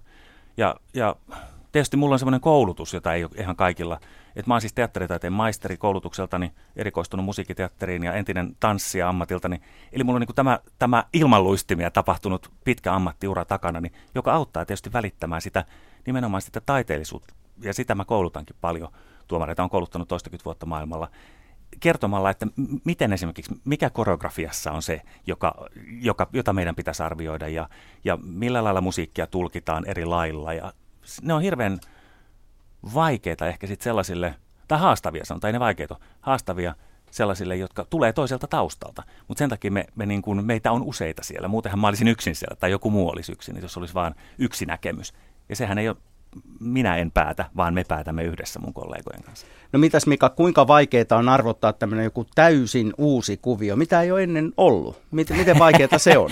no niitä on aika vaikea enää tuottaa, että sen verran taitoluistelu oli sata vuotta vanha laji ja, ja kyllä siis ei, ei niitä oikeastaan, no sanotaan, että pariluistelussa ei jäätanssissa, tietysti kun on kaksi ihmistä, niin niitä nostoja on ja sellaisia tulee aika paljon, mutta että – se, mitä yksi ihminen pystyy luistimen terillä tekemään joko jäällä tai ilmassa, niin ei niitä nyt enää hirveästi uusia variaatioita synny. Meinaat sä, että evoluutio ei mene eteenpäin Me, Menee se. Vaikeutta tulee lisää koko ajan. Että jos ajatellaan jotain neloishyppyjen määrää esimerkiksi miesten kisassa ja nyt jopa naisilla, niin tota, kyllähän se on mennyt mielettömästi eteenpäin. Että nyt sitten odotellaan niitä no ei nyt ihan viitoshyppyjä, ehkä siihen mä luulen, että siihen menee vielä aikaa ennen kuin reidet kasvaa ihmisillä sen kokoisiksi, mutta, mutta tota, kyllä se laji kehittyy eteenpäin nimenomaan luistelutaidollisesti, mutta niitä varsinaisia temppuja on aika vaikea kehittää, koska on jo käytetty tavallaan kaikki terän osat ja, ja ilmalennot ja miltä kaarelta hyppy lähtee ja niin edelleen, mutta että kyllä niitä aina välillä tulee eteen, varsinkin nyt muodostamaluistelussa, jota nyt Shanghaissa ei kisata, vaan vähän myöhemmin sitten Hamiltonissa MM-kisoissa, niin, niin siellähän niitä nyt tulee, kun on 16 jäällä, niin voidaan keksiä kaiken näköistä, mutta, mutta tota näissä yksin ja ja kaksin luisteltavissa lajeissa, niin on se vähän haasteellista. Mutta aina välillä ne yllättää kyllä. Sitten tulee semmoinen wow. Mika Saarelainen, pitää sultakin kysyä, kun otit tuon muodostelmaluistelu esiin, niin mitäs mieltä sä olet siitä, että lajille haetaan olympiastatusta? No mä oon itse mukana hakemassa sitä. Mä istun kansainvälisen luisteluliiton muodostelmaluistelun teknisessä komiteassa. Me ollaan tehty se hakemus sinne syyskuussa ja nyt on kyllä sormet ja varpaat ja kaikki mahdolliset ristissä, että, että kävisi hyvin. Siellä on paljon lajeja pyrkimässä olympialaisiin ja laji muodostamalustelu on valmis olympialaisiin, kun tästä on mm. kiistelty mm. vuosia, että laji on niin nuori, että vielä ei ole tarpeeksi maailmanlaajuista kattavuutta. No se on nyt häviämässä. Muistaakseni tuonne MM-kisoihin on tulossa 21 joukkuetta. Oliko nyt 16 maasta, että kyllä se alkaa olla jo sen suuruinen laji, että, että, ja sen verran mennyt eteenpäin, että, että laji on olympiakelpoinen. Ja siksi me hakemus on jätettykin. Ja tässä on nyt sitten kevään mittaan oltu – kisoissa Ranskassa, missä oli olympiakomitean delegaatio paikalla ja me kerrottiin lajista. He näki sen kisatapahtuman ja tavallaan tutustuivat tähän, mikä on muodostamaluistelu. Se on hirveän harvalle tuttu ja kaikki luulee, että sinne menee ne, jotka ei osaa hypätä. Yksi luistele. Tämä on vanha, niin, tai niin. muodostamalustelijat eivät osaa luistella. No se ei enää pidä paikkansa. Että se on ihan eri laji tällä hetkellä ja, ja tota, ei voi muuta nyt, nyt, nyt ei ole enää meidän käsissämme, sanotaan. Niin ja suomalaisittain meidän on syytä toivoa, no että niin. siitä tulee olympialaji, koska mitalit on harvassa muuten. Kultaahan me sinne lähdettäisiin hakemaan, että viime vuonnahan meillä maailmanmestarijoukkue eikä ole ainut. Suomessa, Suomi on ainoa maa maailmassa, jossa on kolme eri joukkuetta voittanut maailmanmestaruuden. Ja meillä on 150, yli 150 joukkuetta Suomessa tällä hetkellä, joka on siis maailmanlaajuisesti jo ihan käsittämätön luku. Se on oikeasti. On, on. Jos ajatellaan, että Tanskassa, eh, otetaan vaikka Tanska esimerkiksi, mm. heillä on muistaakseni yksi tai kaksi. Ruotsissa muutama, no on se nyt ehkä 50 tai jotain. No Kanada ja USA lajin alkulähteet, niin siellä on tietysti useita satoja, mutta ei heilläkään ole tällaista eh, keskinäistä kilpailua, mitä meillä Suomessa on. Että kutsuttiin just ulkomaalainen tuomari meidän SM-kisoihin, joka on aina se on melkein kuin MM-kisoissa olisi. Et sen verran, meillä on niin älyttömän hyviä joukkueita, niin hän oli aivan, että tämä on niin suurta luksusta päästä tänne, että teillä on niin hyvät kisat. Ja se on ihan totta, että se, se keskinäinen kilpailu on saanut sen aikaan, että meillä on maailmanmestaruuksia tullut ja ropissu, mutta ei niitä automaattisesti tule, että se on tosi kova kilpailu. Että tänä vuonna nyt sitten lähdetään taas kahden joukkueen voimin hakemaan kahta mitalia. No Mika, tällä hetkellä tätä sinunkin haastattelua kuuntelevat Olesia Karmi ja Max Lindholm, jotka on meidän tuossa maanantai-illassa vieraana, niin tuota, mitä sanot näistä kahdesta? Millaista tulevaisuuden odotusta sinun näkökantilta näille kahdelle voisi povata? Hyvää. Hyvää, kun pysyy jalat maa jäässä ja, ja, ja niin kuin aina kaikissa. Että siis erittäin hyvä keskinäinen kilpailu tässä jäätanssissakin on vienyt nyt laji, tätä lajia eteenpäin Suomessa. Että Susanna Rahkama ja Petri Kokkohan teki uraurtavaa duunia ja, ja Euroopan mestaruuden ja MMHP voittivat aikanaan. Ja sitten laji pääsi jo vähän kuivahtamaan. Mutta onneksi nyt sitten Rahkamon johdolla oikeastaan voisi sanoa, niin, niin saatiin jäätanssi nousemaan ja nyt meillä on kolme erittäin hyvää paria, lupaavaa paria. että, että Henna Lindholm ja Ossi Kanervo on olleet loukkaantuneita tämän kauden, tai Ossi on ollut loukkaantunut, ja nyt sitten nämä kaksi paria, eli nyt kisoihin lähtevät Cecilia Töön ja Jussi Ville Partanen ja nyt studiossa istuvat, äh, ka, istuva kaksikko ovat kisanneet aika tasavahvoina tässä. Ja se keskinäinen kilpailu on se, mikä vie eteenpäin, että et jotenkin mä sanoisin, että nyt kun malttaa keskittyä omaan tekemiseen jokainen ja, ja siihen, että et haluaa luoda, tehdä itsestään oman näköisen parin, koska jäätanssissa se on aika valttia, niin kuin nyt Susanna ja Petrin aikana, mm. että he loivat itsestään oman tuotteen. He olivat ihan erilaisia kuin muut. Niin sillä erottuu tänä päivänä ja, ja ja kyllä mä uskon siihen, että, että luottaa asiantuntijoiden neuvoihin ja, ja muistaa myös, että kuuntelee oikeita ihmisiä, niin, niin kaikilla on se tahtotila, että, että he menestyy kaikki. Hmm. Et, okei, meillä on yksi paikka kussakin kisassa, että studiossa istuva pari oli Euroopan mestaruuskisoissa ja nyt sitten toinen pari lähtee MM, koska ne ovat niin tasavahvoja, että kaikki saavat sitä arvokisakokemusta, mutta että uuteen kauteen lippu korkealle ja, ja sitten sääntöjä ha- opiskelemaan, koska ne on aika haastavat jäätanssissa. Niin, ja sulta varmaan saa tämmöistä apua sitten. Joo, meitä on useampia tuomareita, jotka mielellään autetaan, autetaan luistelijoita siinä, siinä, mitä me voidaan. Tuomarithan eivät voi olla palkollisia, että siinä mielessä mua ei voi ostaa sinne, mutta, mutta mä mielelläni tuun kyllä auttamaan aina kun, aina kun kysytään ja, ja aikaa löytyy. Että, että mä haluan, että suomalaiset menestyy, mä haluan, että taitoluistelijat menestyy, ei pelkästään suomalaiset, mutta, mutta ja, ja tuomarit menestyy, että laji menestyy, koska se on, ihan näin ehkäpä hieman objektiivisesti sanottuna maailman hienoin urheilulaji. Nimenomaan objektiivisesti. yksi, yksi asia, mistä me keskustellaan ö, tässä maanantaina on myöskin se, että onko taitoluistelu sun mielestä nyt tällä hetkellä kotimaisittain liikaa kiira korven varassa? Joo ja ei. Voisi sanoa ehkä joo, siis jos tarkoitat nyt medianäkyvyyttä. Ylipäänsä koska, koska se on, me tarvitaan tähtiä. Kaikki urheilulajit tarvitsee tähtiä. Media on kiinnostunut tähdistä. Itse työskentelen mediassa ja, ja osittain... Ja yhteistyökumppanit. Niin, niin, niin että kaikki haluaa niitä, että, että kasvot näkyy ja, ja nimi näkyy ja ollaan edustavia ja niin edelleen, että sponsorit tykkää ja se on siinä mitään pahaa, mutta että, että tot, Kiirahan on valovoimainen tähti. Kaikki suomalaiset tuntevat tai tietävät hänet, mm. eivät ehkä tunne, mutta tietävät. Niin, niin me tarvitaan Kiirakorven kaltaisia. Sieltä on nuoria nousemassa u- uusia lupaavia tähtiä. Vielä he ovat toistaiseksi korven varjossa ja koska hän on niin valovoimainen, mutta että kyllä nyt ajatellaan, että jos joku Rahkamo ja Kokko ovat 90-luvulla voittaneet mitaleita, ovat edelleen tavallaan valokeilassa muissa, tehtävissä, niin kyllä me tarvitaan sellaisia tähtiä, jotka pitävät lajia esillä. Ja toivonkin, että, että niitä nuoria nostetaan jossain vaiheessa, koska siellä on se tulevaisuus ja siellä on ihan yhtä valovoimaisia tulossa, tulossa mutta että kohdellaan heitä hellästi me median ihmiset, koska laji on herkkä ja nuoret ihmiset on herkkiä, niin, mutta että – hyvässä nosteessa taitoluistelua. Siinä mielessä on kiva olla lajin edustaja. Mutta tarvittaessa myös kriittisesti. Totta kai. Joo, joo, pitää olla siis erityisesti se semmoinen euforia, joka saattaa syntyä, niin kuin esimerkiksi nyt kiiran ympärille mm. on syntynyt välillä, niin, niin se on hy- hyväksi, mutta siinä täytyy pitää just ne nimenomaan ne jalat siellä jäässä, että tulee se semmoinen, että missä oikeasti ollaan.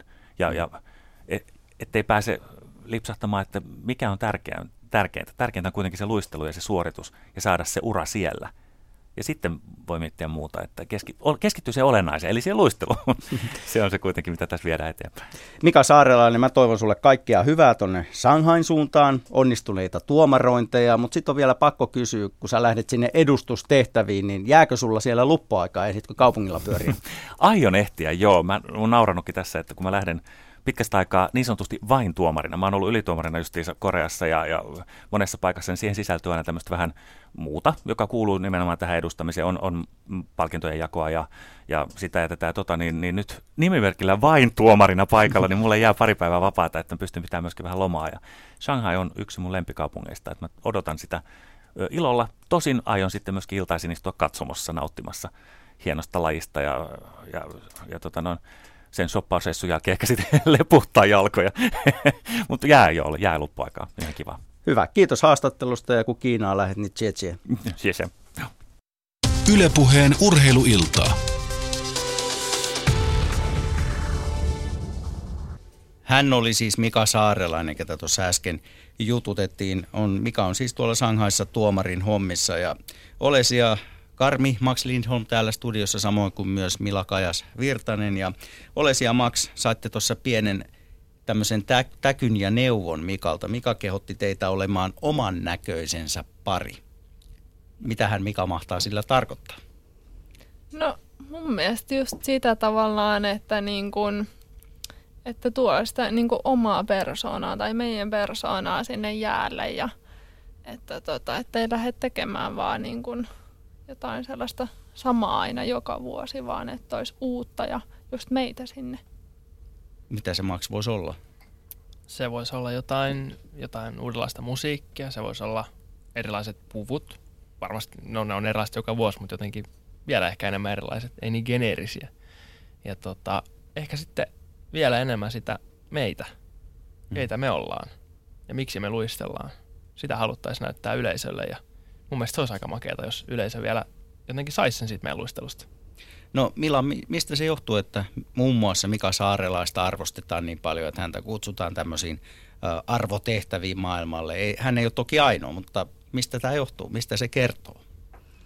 No Mikan kohdalla nyt varmaan on se, että hän on niin kuin vuosikymmeniä jo tehnyt tätä tuomarointihommaa, vaikka ei kovin nuori, tai anteeksi vanha mies vielä olekaan, että tota, tulehan siinä kokemusta ja monesta eri lajista, jäätanssi, pariluistelu, luistelu kokemus karttuu. Ja sitten suomalaiset on kyllä aika, siis onhan tämän lajin ympärillä maailmanlaajuisesti ja ylipäätään urheilun ympärillä intohimoisia ihmisiä, mutta jotenkin musta tuntuu, että tää Suomessa ollaan, kyllä me ollaan pieni ja pippurinen kansa, ja täällä on niin nämä kaikki ihmiset, ei vaan luistelijat, vaan valmentajat ja seuratyöntekijät ja just tuomarit sun, sun muut, niin ovat tosi niin kuin sitoutuneita ja intohimoisia ja haluaa viedä tätä lajia eteenpäin ja niin kuin pusketaan laji, läpi harmaan kiven, niin kuin Mikakin sanoi, että hän on muodostelmaluistelun tota, ISUn lajiryhmässä ja viedään, ja Mari Lundmark on sitten ISUn hallituksen jäsen, suomalaisjäsen siellä, niin vievät aivan niin kuin leijonan lailla tätä muodostelmaluisteluhanketta eteenpäin. Ja niin kuin, me ollaan pieni kansa, mutta meillä on kova tahto monessa asiassa olla parhaita ja hyviä. Otit esiin sanan muodostelmaluistelu, sitä on puhuttu jo muutaman kerran tässä illan aikana, joten puhutaan siitä nyt sitten muutama hetki tässä. Muodostelmaluistelulle haetaan olympiastatusta. Mitäs mieltä te olette siitä? No mun mielestä tosi hienoa. Kyllä.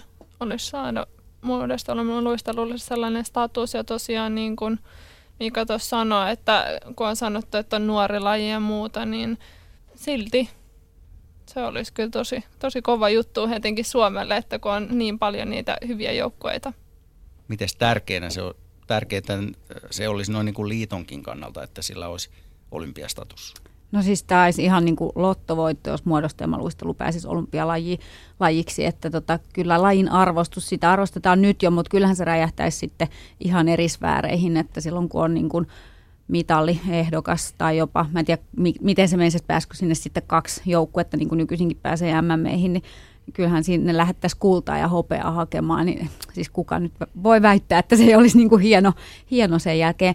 Et tota, kyllä se laji kuuluu sinne. Et nythän otettiin viime olympialaisiin shot, Sotsin, oliko se ekan kerran se joukkue? Joo, joukkuekisa oli siellä Kyllä, ekan joo, kerran, mutta ei ole kyse muodostelmaluistelusta, vaan siellä oli harvat ja valitut maat pääsi joukkuekisaamaan, että siellä oli muutama pari luistelija, muutama jäätanssia, muutama yksin luistelija, ja se oli niin kuin uudistus kansainvälisen luisteluliiton ja olympiakomitean mielestä, mutta monet luistelijatkin sanoi, jotka ei ole muodostelmaluistelijoita, ne sanoi, että kyllä se olisi makea, että täällä olisi muodostelmaluistelukin, että sinne, mun mielestä muodostelmaluistelu kuuluisi sinne sen sijaan, että siellä nyt on tämä yhtään sitä niin kuin väheksymättä, mutta koska suomalaiset ei taas ole ollut siinä joukkuekisassa mukana, niin ehkä sen arvostus ei tälle suomalaisen mielestä ole niin korkealla, mutta kyllä, kyllä katsomot esimerkiksi MM-kisoissa muodostelmaluistelussa ja jopa meidän Suomen mestaruuskisoissa ja valintakisoissa, ne on ihan täys. Se on mm. sellainen karnevaalilaji, siellä on hyvä fiilis, se on ihan erilainen kuin meillä, meillä taitoluistelun puolella. Me kutsutaan muodostelmaluistelua ja taitoluistelua, niin on vähän niin kuin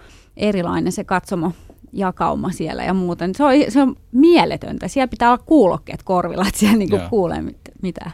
No jos se viisi rengasta tulee tai muodostelmaluistelulle, niin tota, eikö siinä vääjäämättä käy niin, että myös muutkin maat alkaa sitten satsaa siihen ja hakea sitä olympiamenestystä? No siinä on se pieni pelko, että sitten venäläiset esimerkiksi, jotka on hirveän hyviä taas niin kuin yksi luistelu ja jäätanssi ja pariluistelun puolella, ei, ei, ei ole vielä saavuttanut ihan kirkkainta kärkeä muodostelmaluistelussa on siinä kyllä ihan kintaalla, niin mä luulen, että mikäli vanhat merkit pitää paikkansa, niin kyllä siellä varmaan rahallinen satsaus sen jälkeen astuu kehiin ja ne ostaa sen tietotaidon ja niillä on siihen kuitenkin mahdollisuudet.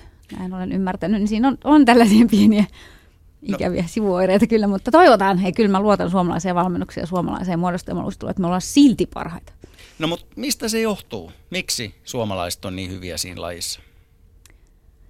No tätä on pohdittu paljon ja tota, ollaan päädytty karkeasti tällaiseen jaotteluun, että meillä on osaavat valmentajat. Ne on ollut sieltä alusta asti mukana tässä lajissa. Anu Oksanen, Mirami Penttinen, Kaisan Nieminen ja, tota, ja, ja monia muita valmentajia. Ja tota, sitten kiitos jääkiekon. Meillä on paljon jäähalleja, joissa harjoitella esimerkiksi Mika puhui jotain tanskalaisesta muodostelmaluistelusta, vai sanoiko se ranskalaista, mutta no kuitenkin, niin ei siellä ole jääkiekko yhtä kovalla tasolla, ei siellä ole yhtä paljon jäähalle, jossa harjoitella tätä. Ja sitten meillä on suomalaisessa muodostelmaluistelussa ja ylipäätään taitoluistelussa meillä on se systeemi, että ensin sä tuut pienenä luistelijana sinne luistelukouluun, sä käyt sen, opit ne perustaidot siellä ja sitten sut nostetaan, sä saat valita, että meet sä yksin luistelun puolelle jäätanssiin vai, vai muodostelmaluistelut. Meillä on sellainen selkeä sapluuna. Tätä tehdään ammattimaisesti, että noin treenaa ammattimaisesti noin muodostelmaluistelijat jo pienestä pitäen ammattivalmentajan johdolla. Et tässä niin kuin muutamia syitä miksi me ollaan niin hyviä. Ja sitten niin kuin jäätanssissa niin on kova keskinäinen kilpailu, että vaan kaksi joukkuetta pääsee aina edustamaan MM-tasolla. Ja meillä olisi kolme laittaa, jotka kaikki mm. kisaa siitä maailmanmestaruudesta, niin kyllähän tämä vie pakostakin eteenpäin. Niin, että jos me nyt se mahdollisimman nopeasti saataisiin olympiakisoihin mukaan, niin sieltä tulisi niin sanotusti varma mitali ainakin, vai? No kyllä mä ainakin uskaltaisin pistää aika ison potin sen puolesta likoon. Sä oot Max itse harrastanut muodostelmaluistelua, niin kerro vähän, millaista se on noin niin kuin urheilijan näkökannalta. Millainen laji on kyseessä? Öö, hieno laji. Se on, se on joukkuelaji, yllätys, yllätys. Ja tota, mulle se antoi paljon. Mä olin tota noin pitkään, öö, olin ollut monessa joukkueessa. Mä aloitin Espoon puolelta ja siirryin sitten Helsinkiin. Ja, ja tota, Espoon puolella yllättäen ainoa mies, poika, silloin vielä niin nuorena naisjoukkueessa – ja tota, se oli aika haastava. Aina sanottiin, että älä erotu joukosta ja ole, ole yksi osa joukkuetta ja kaikkea muuta. No mulla oli housut ja mustat luistimet. Että mm. tota, kyllähän sitä nyt sieltä erottu. Ja jotenkin pojille muodostelmassa niin vaatimustaso on aika kova. Kun sä erotut niin paljon, niin sitten tietysti sun pitäisi olla myös aika hyvä. Ja se tietysti vei aika paljon eteenpäin. Oli, oli hirveän hyvä tsemppi koko ajan, että halusi halus olla osa sitä kisaavaa kokoonpanoa ja jos luistelijoita joukkueessa on 20 ja 16 saa kilpailla, niin jotenkin silti halusi päästä aina siihen kisaavaan kokoonpanoon ja sitten se tietysti toi myös jonkunlaista stressiä, että no pärjäänköhän mä nyt täällä ja onko mä nyt joukkueen paras vai en ja että se, se toi aika paljon, antoi paljon ja myös vei aika paljon. No miten koit sä sitten, kun sä olit ainoa poika siellä, niin koit sä, että sä olit kuitenkin ihan täysvaltainen yhteisön jäsen? No joo. Siis ähm, joukkueelaisissa helposti muodostuu sellaisia pieniä ryhmiä, joukkueen sisään. Ja oli mulla, no sanotaanko, että lähdetään nyt vaikka siitä, että yleisin keskustelun aihe oli varmaan, että kestä sä meidän joukkueelaista tykkäät. Ja se varmaan vaihtui mun kohdalla viikoittain. Mm. Ja tota, olihan se aluksi aika hauskaa, mutta sitten jossain vaiheessa sekin loppui ja sitten musta tuli semmoinen niin kuin yksi tytöistä tavallaan, että mä pystyin liikkumaan heidän kanssaan kaupungilla lähinnä varmaan kantain ostoskasseja, mutta tavallaan, että me mut hyväksyttiin siihen osaksi joukkuetta. Ja me tehti, muodostelmassa tehdään paljon semmoisia joukkuehenkeä ylläpitäviä juttuja, erilaisia fundraiser-tapahtumia ja sitten ihan joukkueen omia. Käydään jonkun luistelijan luona leivotaan piparkakkuja, jotain semmoista, mikä toiselle perheelle on ihan luontaista, mutta se tehdään joukkueena, tehdään yhdessä. Niin mä pääsin myös niihin aika hyvin sisälle, vaikka monesti tuntuu, että no tämä on ihan hemmetin omituista, että eihän, eihän nyt mies tai poika nyt tällaista voi tehdä, mutta jotenkin sitä, sitä pääsi, sitä kasvoi siihen mukaan. No jos nämä tytöt oikeasti kysy vuoroviikoin, että kenestä sä niin tykkäät, niin miten se sitten vaikutti tähän joukkojen yhteishenkeen? No se oli varmaan puolittainen vitsi osakseen, mutta kyllä se tietysti vaikutti, että, tota, että, että ehkä ei sitten, jos sanoo, että tästä mä tykkään, niin ei sitä halunnut ainakaan se verssä heti seuraavana päivänä luistella, että, että, tota, että, että mulla on vaan hyviä muistoja sieltä, että ei oikeastaan mitään sellaista hirveätä draamaa saanut koskaan aikaiseksi. Ja niin kuin sanottu, niin mä olin aika nuori, kun mä sitä vielä tein, että jatkoin tosiaan vain junioritasolle asti. En, en koskaan senioreihin. Et silloin lähdettiin sitä sääntömuutosta miehistä tai tätä olympiahanketta. Että et se oikeastaan, että jos, jos muodostelma tosiaan olympialaisiin pääsee, niin sinne ei miehet naisjoukkueisiin mene. Näinhän se on. Pakko hei kysyä noista harrastajamääristä. Teillä täytyy liitossa jotain tietoa olla, että kuinka paljon muodostelmaluistelussa suuri, suurin piirtein on harrastaja ja kuinka paljon sitten ihan taitoluistelun puolella? Joo, no tota, tuossa luistelukouluissa vuosittain pyörii noin 8000 pientä luistelukoululaista, eli sellaista neljästä kuuteen tai kolmesta kuuteen siinä ikäluokissa. Ja sitten tota, muodostelmaluistelijoita on enemmän kuin yksin luistelijoita, että tota, olisiko niitä joku viitisen tuhatta. No se Mika mainitsema 150 joukkuetta kertaa sitten parikymmentä tyyppiä, niin siitä tulee aika pitkälle se muodostelmaluistelijoiden määrä. Ja sitten olisiko kilpailevia yksinluistelijoita sitten vajaa pari tonni. Joo, se on noin ihan merkittäviä lukuja mm, kyllä. Että ihan turha väheksyä kenenkään, jos nyt joku ylipäänsä väheksyy muodostelmaluistelua. Tota, kuinka paljon muodostelmaluistelusta käydään hakemaan sitten oppia Suomesta? Kuinka paljon maailmalta tullaan katsomaan ja oppimaan? Joo, no meillähän on tota aika usein tuossa Vierumäellä ja, ja muissakin urheilukeskuksissa niin, tai opistoilla, niin ollaan järjest, ISU on järjestänyt Suomen avustuksella monia koulutuksia sekä tuomareille, että nyt, nyt on tulossa hetkinen, onko se tuossa valmentajia ja luistelijoita, mutta tosi paljon sellaisia kansainvälisiä koulutuksia järjestetään Suomessa. Et Suomi on tosi aktiivinen myöskin, että haluaa järjestää niitä. Että tota, kyllä, kyllä moni, moni kärkkyy tuolla YouTubessa näitä suomalaisten joukkueiden, kun syksyllä alkaa kisakausi, niin kyllä, kyllä niitä etitään niitä ohjelmia, että minkälaisia ohjelmia suomalaiset on tänä vuonna tehnyt, että varmaan osittain vähän, että voisiko sieltä saada jotain vinkkejä ja sitten ihan puhtaasta mielenkiinnosta, että koska me ollaan johtava muodostelmaluistelumaa. No jos ajatellaan muodostelmaluistelu ulkopuolelta ylipäänsä suomalaista valmennustietotaitoa, niin miten te koette, missä mennään? No ihan hyvissä kantimissa. Että suomalainen yksiluistelu tota noin, valmennustaito on varmaan, jos ei nyt maailman huippu, on ainakin hyvin lähellä sitä. Että me ollaan kuitenkin itse pystytty tuottamaan Tampereella Kiira Korpi, tai me, minä siellä mitään ole tehnyt. Olit mutta, sinäkin auttamassa. Sä oot henkisesti. mä oon henkisesti ehdottoman hyvin mukana. Ja tota, mutta et siis, että et Sirkka ja hänen koko tiiminsä siellä niin on tehnyt erittäin hyvää työtä. Ja se osoittaa sen, että suomalaiset pystyy siihen. Tai Maaret ja Susanna Niin, niin no, anteeksi, no, no niin. No sieltähän se tuli. Joo, kertokaa vielä vaan sukunimet näistä. Kaikki ei kuitenkaan tiedä. Maaret, Siromaa ja Susanna Harla. Joo, Joo mulla, mulla menee nimet taas ristiin. No niin. Ja, tota, ja se jäätanssissa ehkä, ehkä ongelmana just se, että kun ei ole ollut. Että mm. Susanna mm. Rahkamo varmasti olisi tehnyt, jos ei olisi aikanaan sitten siirtynyt liittoon ja sitä kautta puheenjohtajahommiin ja saanut niin paljon kaikkea muuta, mikä yksinkertaisesti työmäärältään estää valmentamisen. Että tota, et sitten haettiin tosiaan Mauri meille ulkomailta ja Maurizio Margaglio. Mm. Maurizio Margaglio, joo. Muitakin kuin lempinimiä. Joo. Miten Olesi ja miten sä oot kokenut tämän suomalaisen valmennustason?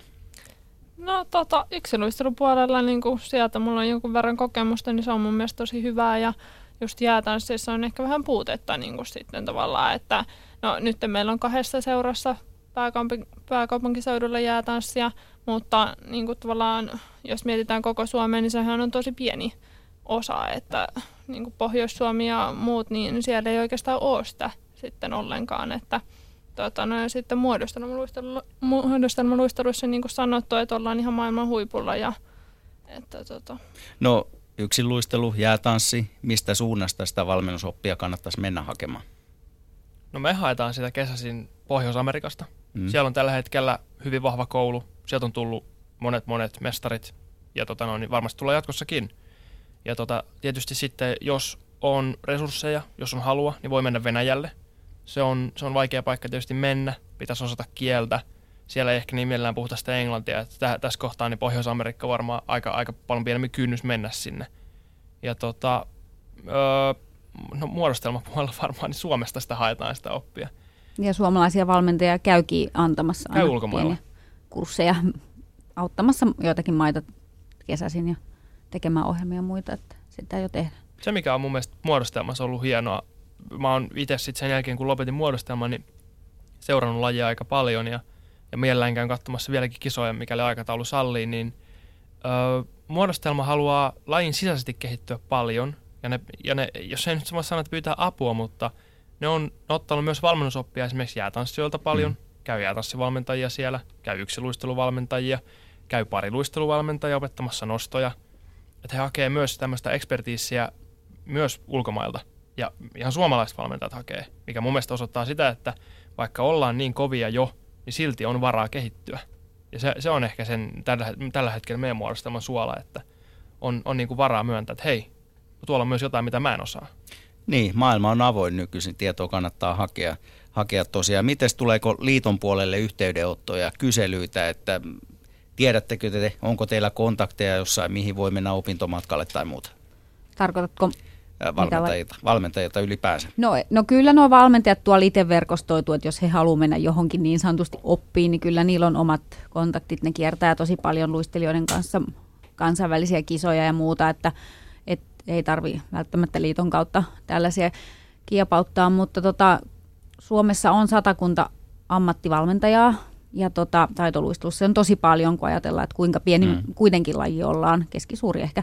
Ja tota, aikoinaan oli Venäjältä tuli paljon Suomeen opettamaan tai niin kuin kurssittamaan suomalaisia valmentajia, mutta mä luulen, että nyt niin kuin Makskin sanoi, että, että tota, yksinluistelun puolella ainakin niin tietotaito on jo niin kovaa, että ei sitä välttämättä tarvitse hakea mistään, mutta tietysti sellainen sparraus ja sellainen niin kuin keskinäinen niin kuin, niin sparraus eri maiden valmentajien kanssa niin on, on ihan tervetullut ja sitä ollaan tehtykin suomalaisten valmentajien kanssa.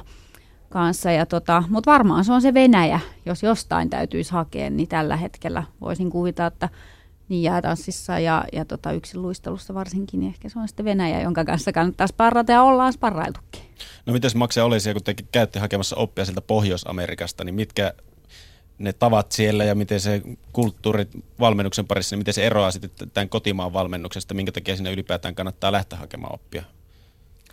No tota, siis siellähän on ihan sellainen valmennustiimi siinä keskuksessa, missä me käydään, että, tota, että siellä on tavallaan jokaiselle osa-alueelle oma valmentaja sitten, että tosiaan, että että ei ole niin kuin täällä Suomessa, että meillä on yksi päävalmentaja tällä hetkellä, joka hoitaa sitten kaiken, vaan siellä on sitten niin kuin, just niin kuin sanoin, jokaiselle oma ja sitten tosiaan, että tota, noin, täytyy paljastaa nyt, vaikka sanottiin, että käydään Pohjois-Amerikasta, niin sielläkin tämä päävalmentaja, joka siellä toimii, niin hän on venäläinen kyllä, että Marina Sueva sanotaan, niin hän on siellä ja toimii tosiaan. Ja sitten siellä just niin kuin, tai sinne on kokoontunut sanotaan eri maista niin kuin nämä huippuvalmentajat, että siellä on muun muassa Massimo Scali, hän on italialainen hyvin tunnettu jäätanssija ja sitten muita valmentajia. Että. Eli mitä tästä kuulin, niin vaan ammattimaisuus ja resurssit on ilmeisesti se juttu, että minkä takia sinne kannattaa lähteä. Kyllä, joo. Onko sitten onko nämä tietyt paikat, missä on sitten monesta maasta luistelijoita vai jakautuuko se moneen eri maa, tota, kaupunkiin, osavaltioon ja Pohjois-Amerikassa? No varmaan ehkä nykyään ne on, on enemmän sitä, että ollaan aika pitkälti keskittyneitä tiettyihin paikkoihin. Et tällä hetkellä just varmaan tämä Michiganissa tämä Canton, Arctic Edge, tota noin, niin Ice Rink on sellainen, missä on, on paljon jäätanssijoita ja nimenomaan jäätanssi keskittynyt sinne. Ja sitten oikeastaan Torontossa, Kanadassa on iso seura. Siellä on niin yksilöistelyä kuin jäätanssijoita. Ja tota, sitten löytyy, no, no Venäjältä, he treenaa aika pitkälti Moskovassa. Ja me ollaan Olesen kanssa kokeiltu molempia. Me ollaan oltu sekä Venäjällä että Pohjois-Amerikassa. Ja tota noin niin, ää, me oltiin Pietarissa jonkun aikaa, muutama kesä sitten. Ja tuota, sieltä on ehkä oikeastaan ne koulut häviämässä, jos ei hyvin pitkälti hävinnyt. Et, et he on siirtynyt lähinnä sen takia, että on enemmän luistelijoita ja resursseja ja rahaa, niin Moskovaan. Jäätanssi. Niin jäätanssi, joo. joo. Yksi luistelua löytyy vielä Pietarista paljon. Että tota, et, et ne on oikeastaan keskittyneitä aika mm. paljon.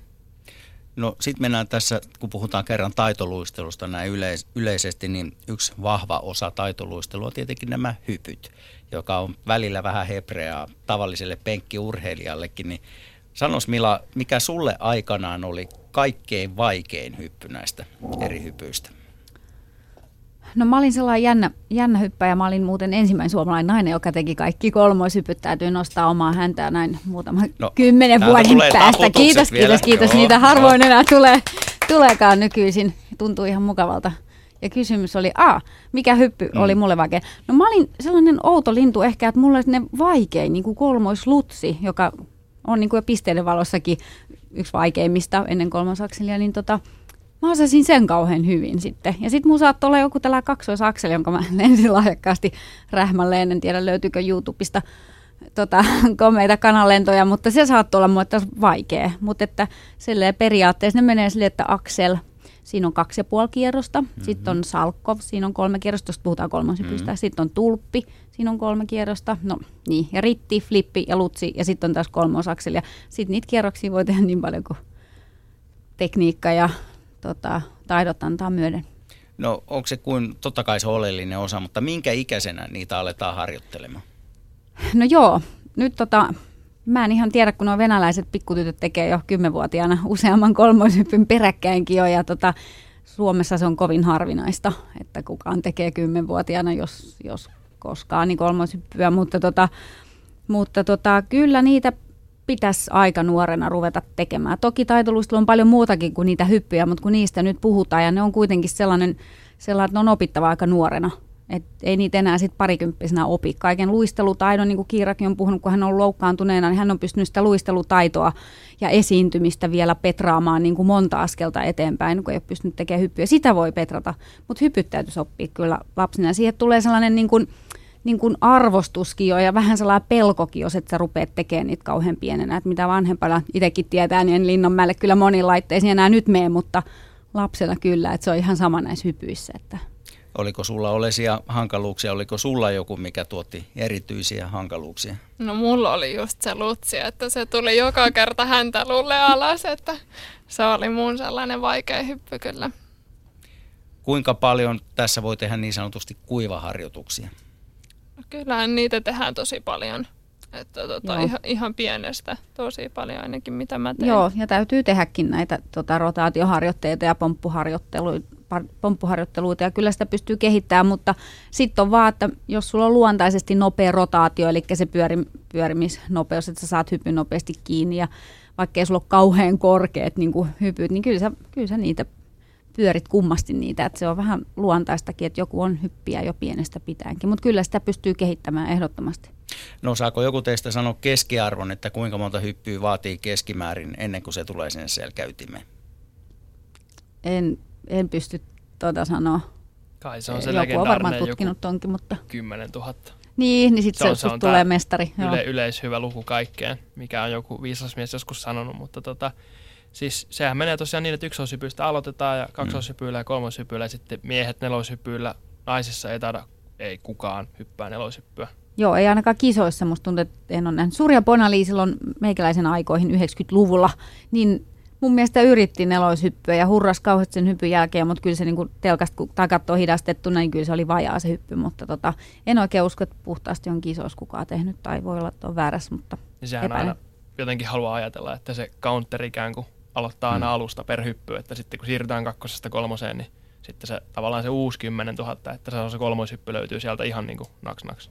Joo, aikamoisia harjoitusmääriä kyllä vaatii. Tota, meillä on aika paljon niin sanottuja tavallisia penkkiurheilijoita tälläkin hetkellä kuuntelemassa, niin kertokaa heille, että mitä näillä hypyillä haetaan? No ne lukee siellä sääntökirjassa, että niitä on tehtävä siellä ohjelmassa, että haetaan pisteitä. Et enpä tiedä, Kai, pisteiden mun takia mielestä siis. se on siis, mä rakastin hyppyjä silloin, kun mä luistelin.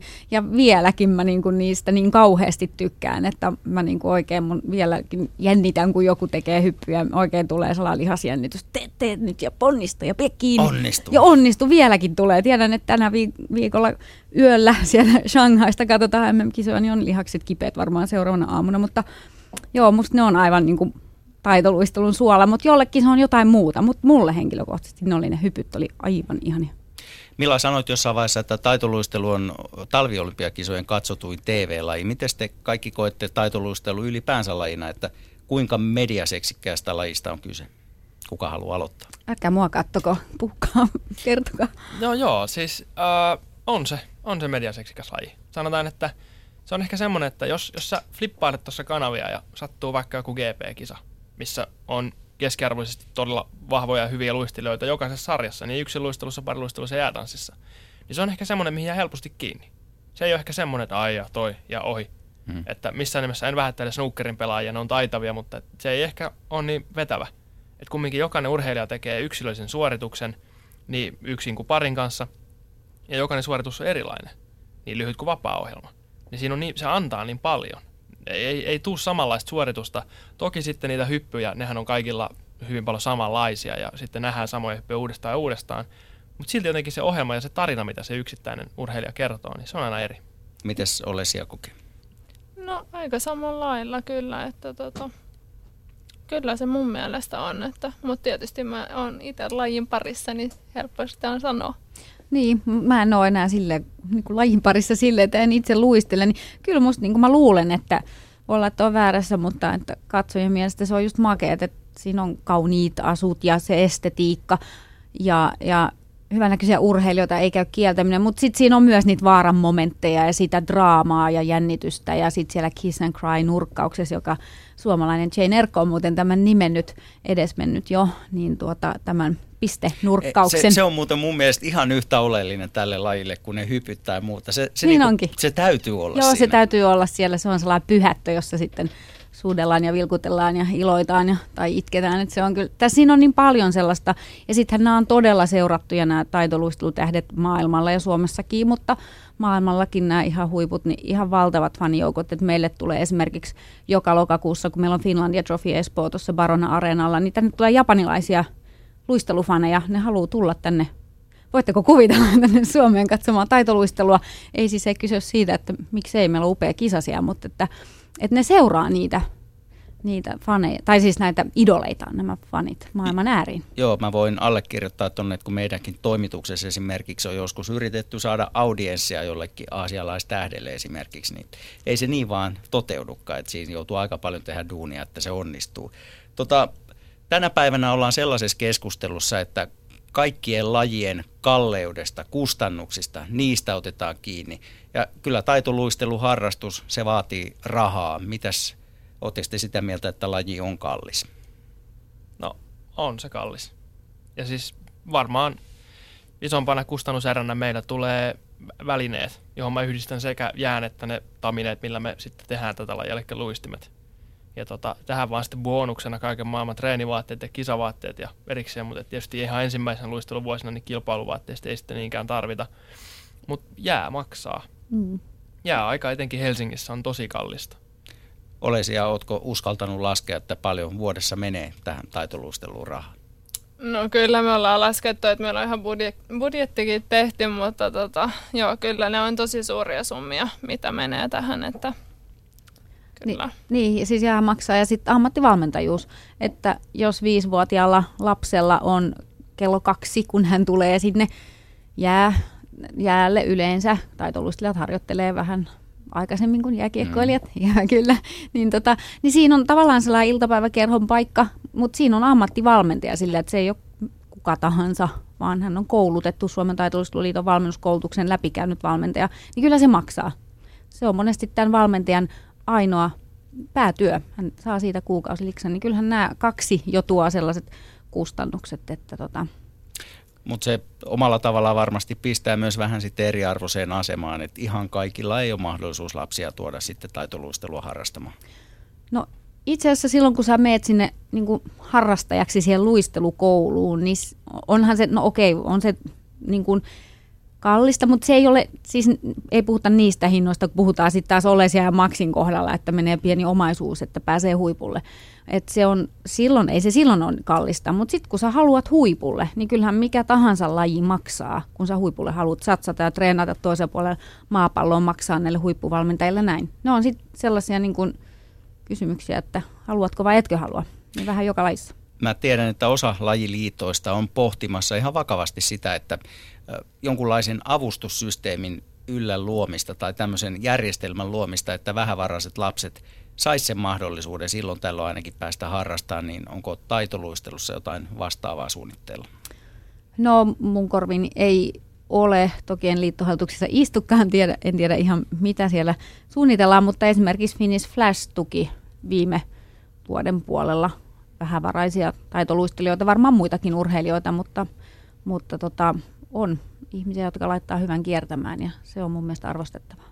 Onko meillä Jere jotain Southboxissa aiheeseen liittyen, löytyykö? No täällä nyt sanotaan, että hurjaa hommaa on luistelija sanoi, että elitistisen leimon päälle vielä jäähallien ekologiset vaikutukset niin hurjalta hommalta kuulostaa. Että tämmöistä vähän, vähän porupuhettakin aiheesta on. Onko teidän mielestä laji elitistinen?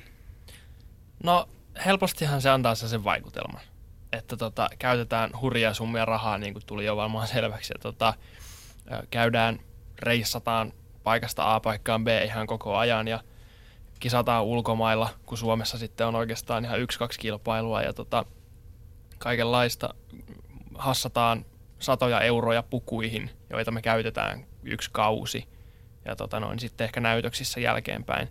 Mutta sitten kuitenkin, kun itse juttelee tuolla urheilijoiden kanssa, jotka on ihan siellä huipulla, ne on kyllä aika jalat maassa. Tunsin, tai tunnen, voin väittää tuntuvani todella hyvin jäätanssin tota noin, niin, melkein kaksinkertaisen olympiavoittajan Kanadasta, Scott Moir. Ja tota, ajattelin, että uskaltaakohan tolle mennä puhumaan, että treenattiin samassa hallissa ja kaveri on niin kuin 200 pistettä mua edellä, että kehtaakohan tolle mennä. Ne eka kysymys oli, että joo, että käydäänkö haukkaa burgerit tuossa vastapäätä, että mulla on vähän nälkä.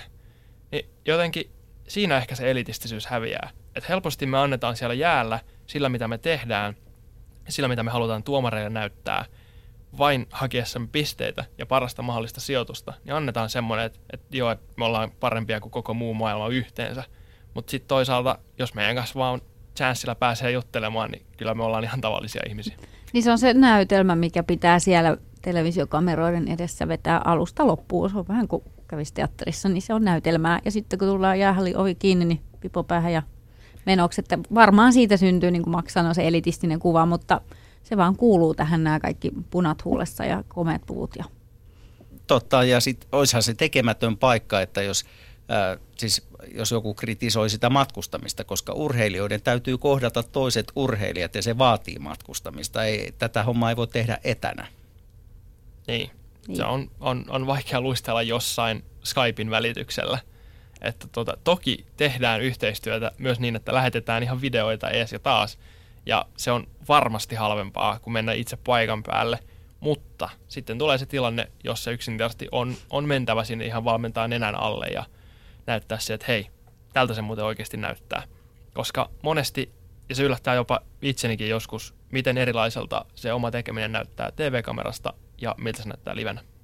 Hei, toi mun piti kysyä vielä, että tuosta jääajasta, kun Mila sanoit, että se on aika paljon iltapäivisin ja ennen niin sanottuja lepakkoaikoja, niin tota, kuinka paljon se hinnan ero sitten on just näihin myöhempiin aikoihin? Osaatko sanoa jotain arviota? Mä en osaa sanoa tarkkoja lukuja, mutta tiedän, että toki kello kahden jää täytyy olla halvempaa kuin se prime time aika sitten kuuden aikaan, että, että sillä voi tietysti pelata sitä hintaa vähän, vähän alaspäin. Että, hmm. Mm. Mutta se on toisaalta, toisaalta aika hyväkin, että mä oon itsekin treenannut kahden aikaa ja nyt äitinä ollut ja vienyt lastani umpisolmussa ja yrittänyt saada häntä sinne kello kahden vuoroille, kun ei vielä päässyt bussilla kulkemaan, terveisiä vaan kotiin, nyt kulkee jo hienosti bussilla, niin tuota, tuota, siinä on se, että lapsi tulee sieltä koulusta niin aika virkeänä. Sä mm-hmm. aika virkeä, kun sä menet treenaamaan kahden aikaa. Silloin voi syntyä jopa tulostakin, kun sitten että sä meet vasta sitten ilta seiskalta tai kasilta aika väsyneenä jo treenaamaan, niin siinä on niin kuin etujakin, jos yrittää katsoa positiivisesti tätä asiaa kuinka hyvin eri paikkakunnilta saa jääaikaa? Onko meillä ongelmia jossain päin Suomea vai sujuuko kaikki hyvin tämän suhteen? No Jaa, Helsinki. Niin, Helsinki on varmaan tämä pullonkaula niin kuin vähän kaikessa. Paljon harrastajia ja vähän jäävuoroja, paljon hyviä jääkiekkojoukkueita, hyviä luistelijoita Eli nyt jos joku rahamies tai nainen mm. kuulee, niin ei se voisi olla huono bisnes tuommoinen oma halli pistää pystyyn vai? Siis todella, nyt, nyt kaikki rahamiehet. Ja onko se just jääkiekko, mikä määrittää tavallaan ne jää, jääajat sitten taitoluistelijoille, että jääkiekko on etusijalla, kun niitä parhaimpia jääkiekko- tai jäävuoroja annetaan? No onko se niin, muodost- va- niin, no jos muodostelmassa oli se 8000 pyöreästi kaikki harrastajat mukaan lukien, niin jääkiekko... Ei, niin, ei varmasti niin paljon. Ei, no, mutta sanot, no 5000, ei 5000, no, no joo, 5000, sanotaan 5000 niin jääkiekossa on varmasti 10 000. Mm. Niitä on paljon. Niitä niin, on niin mutta siis, että annetaanko jääkiekkoilijoille ne parhaat vuorot ja sitten tulee tavallaan taitoluistilijat siihen kakkosena, kun niitä jaetaan? Vai no se, eikö se vaan, että no se on varmaan se, että se massa vie. Niin, niin. Että se on se juttu, että, että tavallaan ehkä jääkiekko, mm. niillä on enemmän painoa. Ne voi sanoa, että no me halutaan, me, tai me tarvitaan, me halutaan, me tarvitaan tämä vuoro. Ja sitten ne voi perustella, että no kun meillä on yhden A, kahden A, kolme A, en mä tiedä, neljä A. Ja... Niin, onhan se maksajakin sitten on, enemmän on, on. Niin kuin sille valmentajalle mm. ja jääajalle ja muuta, että porukkaa on enemmän. Mm. Puhutaan hei sanasta nimeltä koreografia. Se kuuluu myös tähän lajiin ihan ehdottomasti. Niin tota, millainen merkitys sillä on? Suuri. Niin, tosi suuri. Kyllä. Niitä on että... kahta lajia, niitä on hyviä ja huonoja. Niistä saa jo oman pisteenkin nykyisin, että tota, sillä on oma, oma sellainen sarake sinne. Että Se no, on tärkeä. No miten, miten te sitten valitsette sen, että kuka sen koreografian pääsee vähän niin kuin suunnittelemaan? Um, no se varmaan vähän riippuu, aika paljonkin itse asiassa riippuu siitä, mikä ne musiikki on kyseessä. Etenkin jäätanssilla, kun meillä on hirveästi paljon väliä juuri sillä, että meidän pitäisi tulkita sitä musiikkia. Meillä ei riitä se, että se soi siinä taustalla ja siihen sitten pyörähdellään vähän ja käydään tekemässä jotain. Me, meidän pitäisi jotenkin elää sitä musiikkia. Meidän pitäisi elää sitä vielä siten, että ikään kuin yleisö katsoisi kauniita ja rohkeita ja ymmärtäisi sen tarinan, sen neljän minuutin, sen meidän, meidän maksimimittaisen suorituksen ja katsoisi, että vau, että se oli, se oli tämmöinen tarina tällä kertaa. Ja vaikka valitaan joku tunnettu musiikki, esimerkiksi Titanic, elokuvasta musiikkia, kaikki tuntee tarinan, kaikki tunnistaa varmasti musiikit, ja siitä sitten luoda jotain uutta. Ehkä joku erilainen näkökulma ja jonkinlaiset, jonkinlaisia uusia tunteita nostaa siitä pintaan, niin kyllä sillä on väliä, että, että pelkästään se, että me leikataan siitä musiikista joku meidän mielestä ihan tajuttoman upea leikkaus, ja ne biisit sopii keskenään hyvin yhteen, ja sitten siihen pitäisi vielä saada sitä tukeva liikekieli, niin kyllä siinä on omat haasteensa. Ja lukevia sitten sääntökirjat, siellä pitää olla ne pakolliset mm, temput, mitä ei voi ohittaa. Nimenomaan. Ja onks, se on, niin.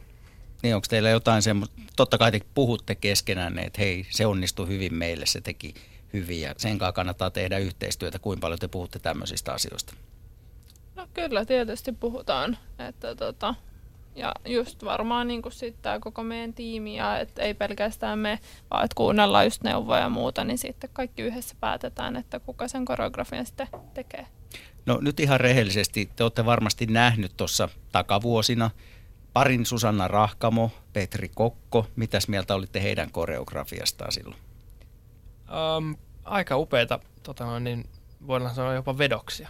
Että, tota, ja vedoksella en tarkoita keskeneräistä työtä, vaan ihan siis tajuttavan upeita kokonaisuuksia. Ää, heidän tavoitteena varmastikin kuultu monet monet kerrat oli erottua joukosta. Ja se on ehkä pari, joka on mun mielestä pystynyt sen tekemään todella hyvin ja todella menestyksekkäästi. Jorma Uotinen teki heille ainakin yhden osan, tai osan siis yhden ohjelman. Ja tota, se, oli, se, on, se on vaikuttava. Se on edelleen vaikuttava eletään pitkälle 2000-lukua, 14 vuotta 2000 vaihteesta, niin, tota, niin edelleen 95, kun katsoo sitä ohjelmaa, niin kyllä siinä tunteet nousee pintaan. Nyt onkin sitten hyvä hetki mennä ajassa 22 vuotta taaksepäin vuoteen 1993. Mennään omiin kotikisoihin, jossa Susanna Rahkamo ja Petri Kokko pääsivät loistamaan. Ja kuunnelkaa tätä seuraavaa arkistopätkää Hilla Blumbergin selosta. Ylepuheen urheiluiltaa. Kuulkaa, miten yleisö ulvoo täällä. 7000 katsoja. Jokainen paikka on nyt tänään täynnä. Yhtään ainoa istuinta ei ole vapaana täällä. Kaikki selostamotkin, kaikki ovat täynnä. Kaikki paikat on käytetty, kun Susanna Rahkamo ja Petri Kokko lähtevät esitykseensä.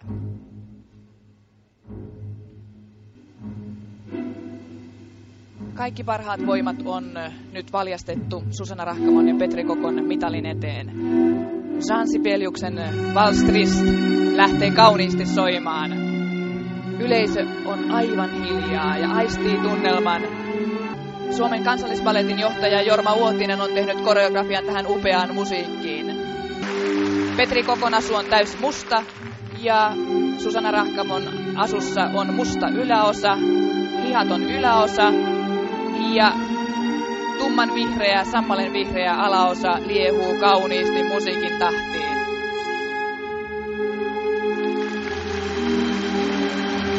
Kauniita, kauniita nostoja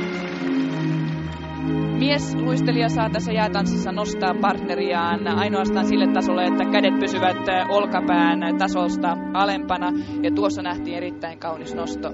Ja sen jälkeen hyvin uotismainen liike polvilleen toiselle polvelle ja toiselle polvelle. Katse seuraa mukana hyvin dramaattista liikehdintää ja kuulette kuinka yleisö lähtee täällä jäähallissa mukaan.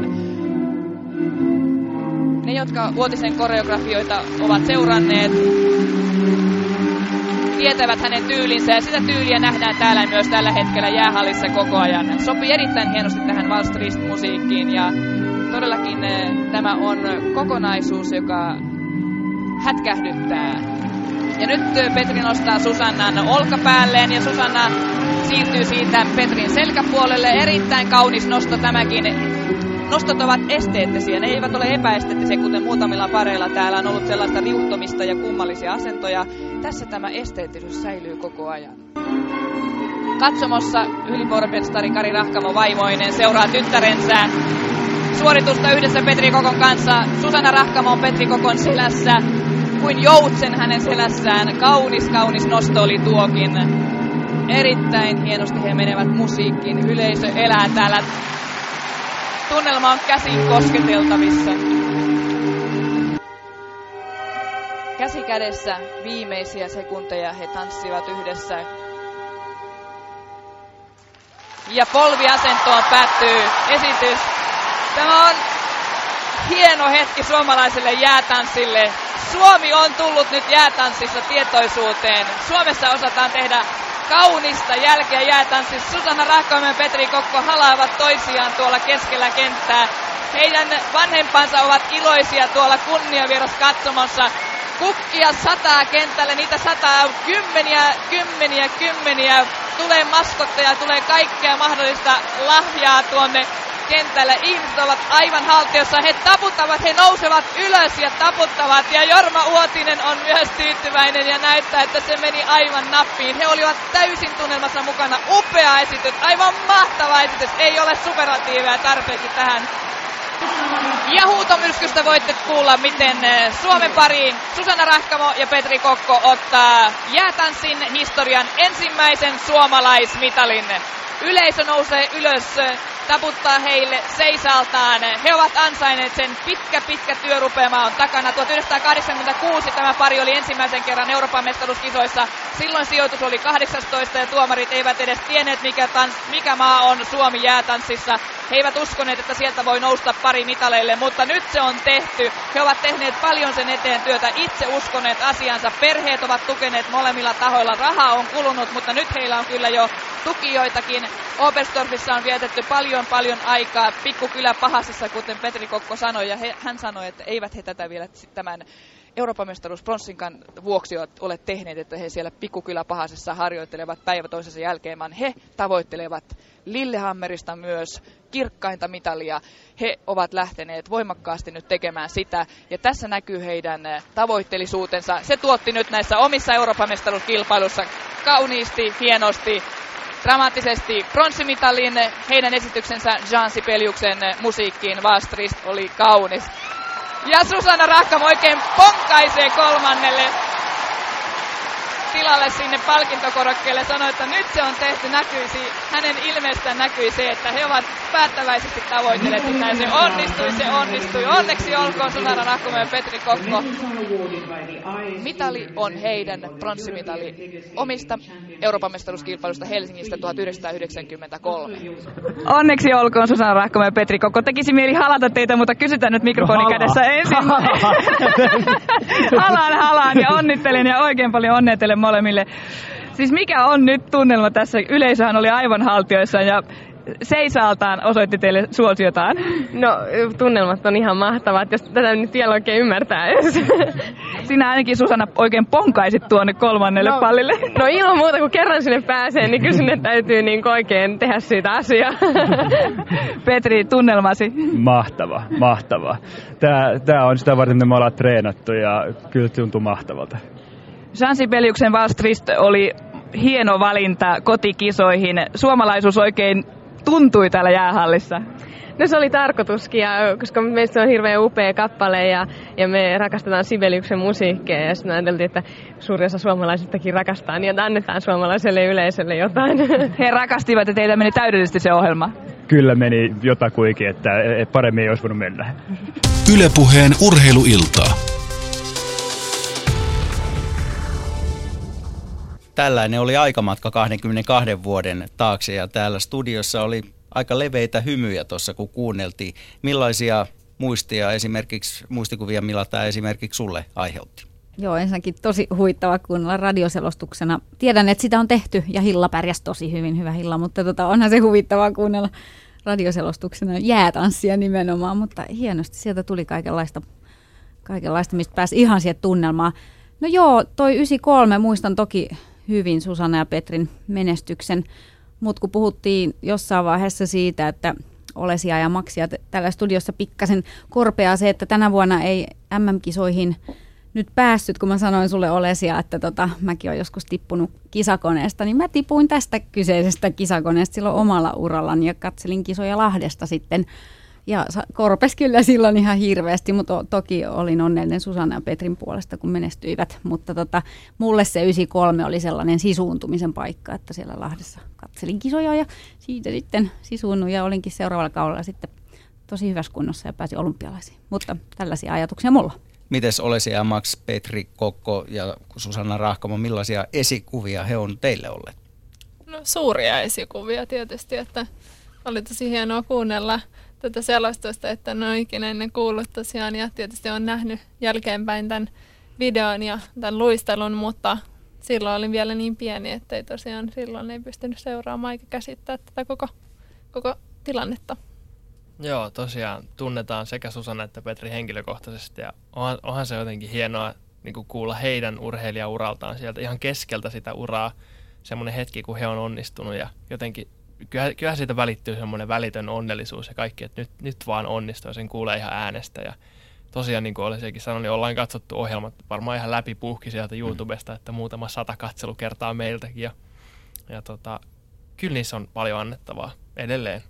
Niin ja vaikka tuossa arkistonauhaa kuultiin, niin kyllä se jotenkin tuli läpi sieltä, että miten mahtava paikka on olla kotikisoissa. Olisiko se teillä myös haave päästä kotikisoin 2017. No ilman muuta. Kyllä se on semmoinen paikka, joka, jota ei itse asiassa monen urheilijan uralle satu. Että tota, et meilläkin kun kilpailut tosiaan kiertää aika paljon, että nyt on ollut Japani, Kiina ja sitten varmaan 2016 muistaakseni Boston, mm. niin, tota, niin, niin nyt on meidän, meidän paikka ja meidän paikka myös lunastaa se kotikisapaikka ja toivotaan, että voidaan antaa vähintään yhtä hyviä elämyksiä suomalaisyleisölle kuin Susanna ja Petri 93. Hyvä, toivotaan näin. Ja palataan hei vielä oikeastaan kaiken alkujuurelle, eli siitä kun on nuoret pojat, tytöt aloittaa se harrastamisen nuoressa, nuorena, niin tota, mikä tällä hetkellä on keskiarvo, minkä ikäisenä aloitetaan taitoluisteluharrastus?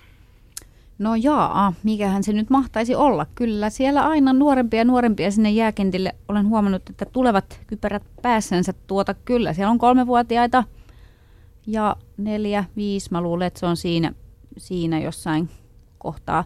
Että kyllä vanhemmat katsoo, että tämä on sellainen suomalaisen opittava perustaito ja laittaa mielellään luistelukouluun. Ja se on ihan totta, että se on niin kuin pojillekin hyvä paikka tulla, että vaikka olisi sitten se jääkiekko siellä siintäisi niin kuin tulevaisuudessa mielessä, niin väitän, että taitoluistelukoulussa oppii kyllä hyvin sen teränkäytön ja kaikki kikat ja sellaisen perusluistelu, jotka voi sitten siinä jääkiekossa olla aikamoisia aseita myöhemmin, että siitä voi siirtyä sitten, mutta, mutta sen ikäisenä ehkä kuitenkin noita ne, ne 3-5-vuotiaana. Hei, mun on pakko kysyä, koska meidän jääkiekon puolelta asiantuntija Juha Lind kerran nosti esille tämmöisen asian, että kun kun hänen poikansa pelaavat lätkää. Ennen heidän vuoroaan on justiin sitten taitoluistelutyttöjä, jotka jotka siellä harjoittelee, niin hän on kiinnittänyt huomio siihen, että minkä takia näillä ihan pienillä tytöillä, niin miksi niillä ei ole kypärää päässä. Että eikö se jää ole yhtä kova sitten tytön päälle kuin pojankin pää, jos haaveri sattuu? Tota, kyllä mun mielestä luistelukoulussa aika moni tyttö tai poika sukupuolen katsomatta niin käyttää niitä kypäriä, mutta sitten kun se luistelutaito vähän karttuu ja huomaa, että pysyy pidemmän aikaa luistimilla, kun on siellä jäänpinnassa, niin kyllä sen kypärän voi sitten jättää pois, että se sitä koko ikää kuitenkaan voi raahata mukaan. Että jossain vaiheessa se sitten, kun on tarpeeksi hyvä, niin pois vaan. Mutta onko siinä mitään sääntöjä tai tällaisia? Ei, ei ole, että silloinhan kun me ollaan oltu pieni, tai ainakin kun mä olin pieni, josta on paljon kauempi aika kuin teidän, teidän luistelukoululajoista, niin tota, en mä ole mitään kypärää käyttänyt, enkä mä koskaan lyönyt päätä muistaakseni mitenkään. Mutta mm, mut, turvallisuus on ehkä sitten vanhemmilla nykyään, niin enemmän mielessä kuin silloin. Eihän silloin ollut mitään turvaistumia autossa. Joo, ei ollut, ei, eikä turvavöytäkään takapenkillä. Joskus aikanaan jotkut saattaa muistaa tuommoisia aikoja. Täällä ole siellä Max pyörittää päätä, että mistä noi puhuu. Just noin. Tota, sitten semmoinen kysymys vielä, että kun laji tietenkin, siinä on ne tietyt kustannukset ja se aiheuttaa kustannuksia ja sitä kautta myös varmaan sitten vanhemmille vähän paineita jossain määrin, niin onko tullut tämmöistä raporttia niin kuin jostain jääkiekkootteluista tai muista tulee, että vanhemmilla menee välillä vähän kuppinuri siellä kentän laidalla ja, ja tunteet kuumenee. Onko taitoluistelussa tällaista ollut? kai niitä mahtuu tähänkin lajiin, niitä vanhempia olla tunteet kuumelle, mutta en mä ainakaan kisoissa huomannut, että kauheasti huudeltaisiin tuomareille tai että kyllä siellä käyttäydytään. Mun mielestä meidän sääntökirjassakin sanotaan jotenkin, että, jotenkin, että täytyy olla hiljaa. En nyt muista niitä sanakäänteitä. Et ei se ole samanlaista se mekastus siellä tietenkään. Hmm. Vai mitä te olette mieltä? Olette sitten kuullut joskus jotain no, huuteluita? Ei, ei oikeastaan. Että tota, ehkä niin kuin sanoit silloin, niin kun meillä on tosiaan se teatteri päällä kilpailun alusta loppuun, niin se koskee myös luistelijoita. Että vaikka tekisi mieli joskus ehkä sanoakin jotain, niin siitä vaan nyökkää ja hymyilee ja kiittää, että sain esittää teille oman osani tänään. Ja sitten ehkä vanhempien rooli ainakin meidän perheessä on ollut se, että ne kuuntelee sitten mua, kun mä tuun kotiin ja sitten alkaa tavarat lentää, niin tavallaan äiti ei saa ottaa niitä sitten kiinni, niitä kalliimpia posliiniastioita, mm. että, että, tota, että meillä ehkä näin päin. Onko Olesi ja sun vanhemmilla ollut sama kuljeta, kustanna, kannusta? Kyllä, joo, kyllä on. Se on ihan hyvä.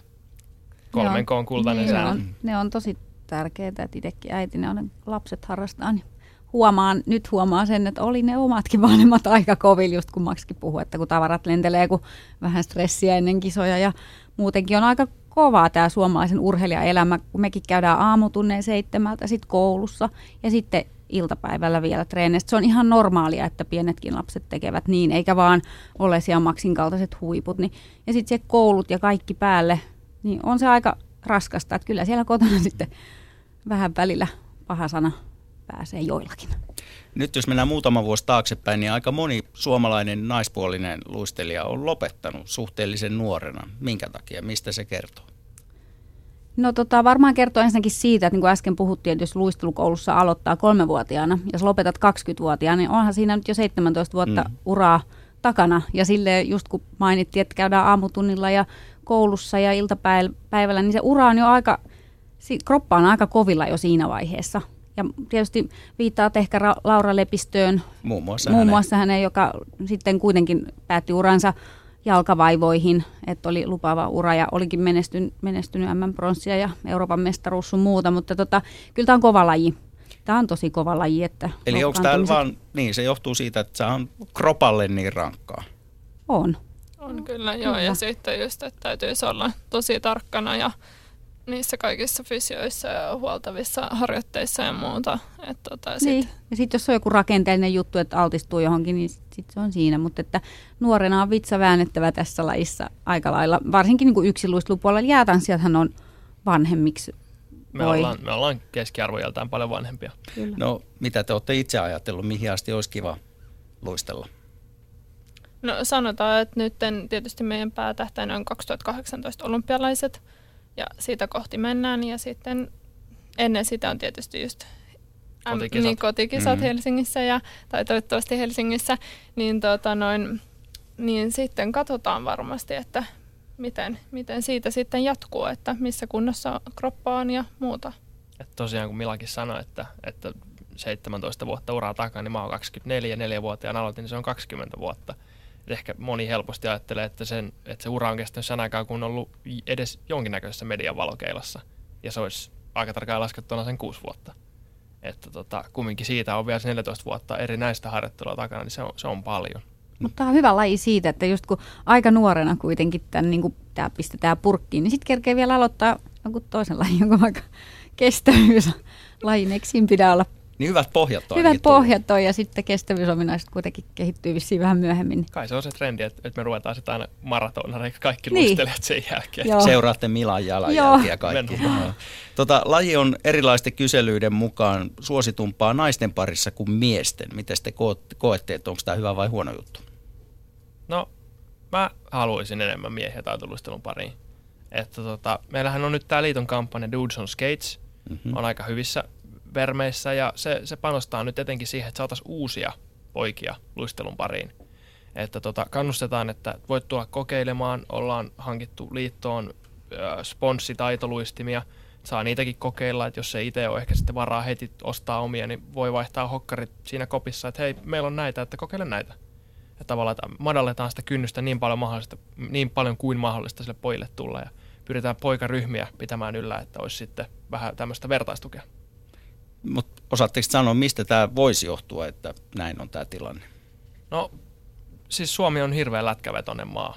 Meillähän kaikki tuntee selänteen ja kaikki tuntee filppulat ja kaikki nämä muut Suomen ihan ehdottomat ykköstähdet. Ja Mutta kyllähän kaikki tuntee kiirankin. Tuntee tuntee, mutta ehkä sitten jotenkin pojille, niin se on ehkä se selänne. Kumminkin, kun miettii, että, että jos, jos pitäisi kiirasta valita, niin ehkä se kiira on sitten, kun alkaa tytöt kiinnostaa, niin 16-vuotiaana on se kiira. Ja sitten sitä ennen on ehkä se selänne. Selänne on se supermies. Jotenkin tavallaan, että et jos, jos nyt Matias Versluiksesta tulee seuraava miesten kiirakorpi, niin varmasti. Mutta et, et, et just se, että et tarvi, niin kuin Miikakin sanoi, että, että, että taitolustelu tarvitsee staroja. Mm. Että ehkä meidän miehet ei ihan siihen asti vielä yllä. Mutta onko tämä, jos liiton näkökun kannalta katsotaan, niin onko tässä jotain ongelmaa? No toki on, ongelmahan on siinä, että me saataisiin enemmän jäätanssipareja, jos meillä olisi enemmän poikia. Ja meillä olisi ehkä pari luistelu paremmissa kantimissa, jos meillä olisi poikia. Meillä olisi enemmän miesluistelijoita, josta sitten niin kuin, tehdä näitä Matiaksen ja Walter Virtasen kaltaisia huippuja muutaman mainitakseni. Että totta kai olisi ihanaa, että olisi enemmän massaa, josta voisi vois vaan ottaa ja napsia ja jalostaa sitä. Mutta tämä on nyt tilanne ja tehdään toimenpiteitä sen eteen. Ja kyllä sanon vaan, että, tota, että kyllä tämä on pojille aika, aika hyvä laji sikäli, että tässähän niin kuin, ei tämä ole pelkkää sitä sitä niin kuin paljettipuussa liihottelua, koska maailmalla esimerkiksi niin kuin miesluistelijat, ne on tosi, tosi niin kuin miehekkään näköisiä äijiä, joilla on niin kuin temput hallussa. Tässä niin kuin pääsee niin kuin hyödyntämään sitä kovaa luistelua ja temppuja, että jos sellainen kiinnostaa, niin, niin kaikki rämäpäät vaan täl, tähän lajiin. Että tässä saa niin paljon sitä tehdä, kuin vaan sielu sietää. Vai mitä Max? Kaikki ei mm. hyppää neljä kierrosta ilmassa. Ei tietenkään. Ei. Meillä on minuutti vielä lähetysaikaa jäljellä ja pannaan tähän loppuun nyt sitten tämmöinen helppo kysymys kaikille. Et miten te luulette, millainen on taitoluistelun evoluutio? Millaiselta laji näyttää 30 vuoden kuluttua? Aika erilaiselta. Siihen tulee paljon muutoksia. Nähdään ehkä jopa uusia juttuja ja tota, varmasti elää lajin sisällä. Et, et jos se muodostelma otetaan tuohon kelkkaan mukaan, niin, niin elää. Ole siellä. No joo. Tota, no, ja sitten tietysti toivotaan just Suomeen lisää poikaluistelijoita ja, ja näin. Joo, jääkiekkoliitosta soitellaan meille, että please antakaa vähän muutamia miehiä meille meidän jääkiekkojoukkueeseen. Ja muodostelma on voittanut monta olympiakultaa siihen mennessä. Hyvä, toivotaan näin. Kiitoksia Mila Kajas Virtanen, kiitoksia Olesia Karmi ja kiitoksia Max Lindholm tästä illasta. Tämä oli Urheiluilta tällä kertaa. Ylepuheen urheiluiltaa.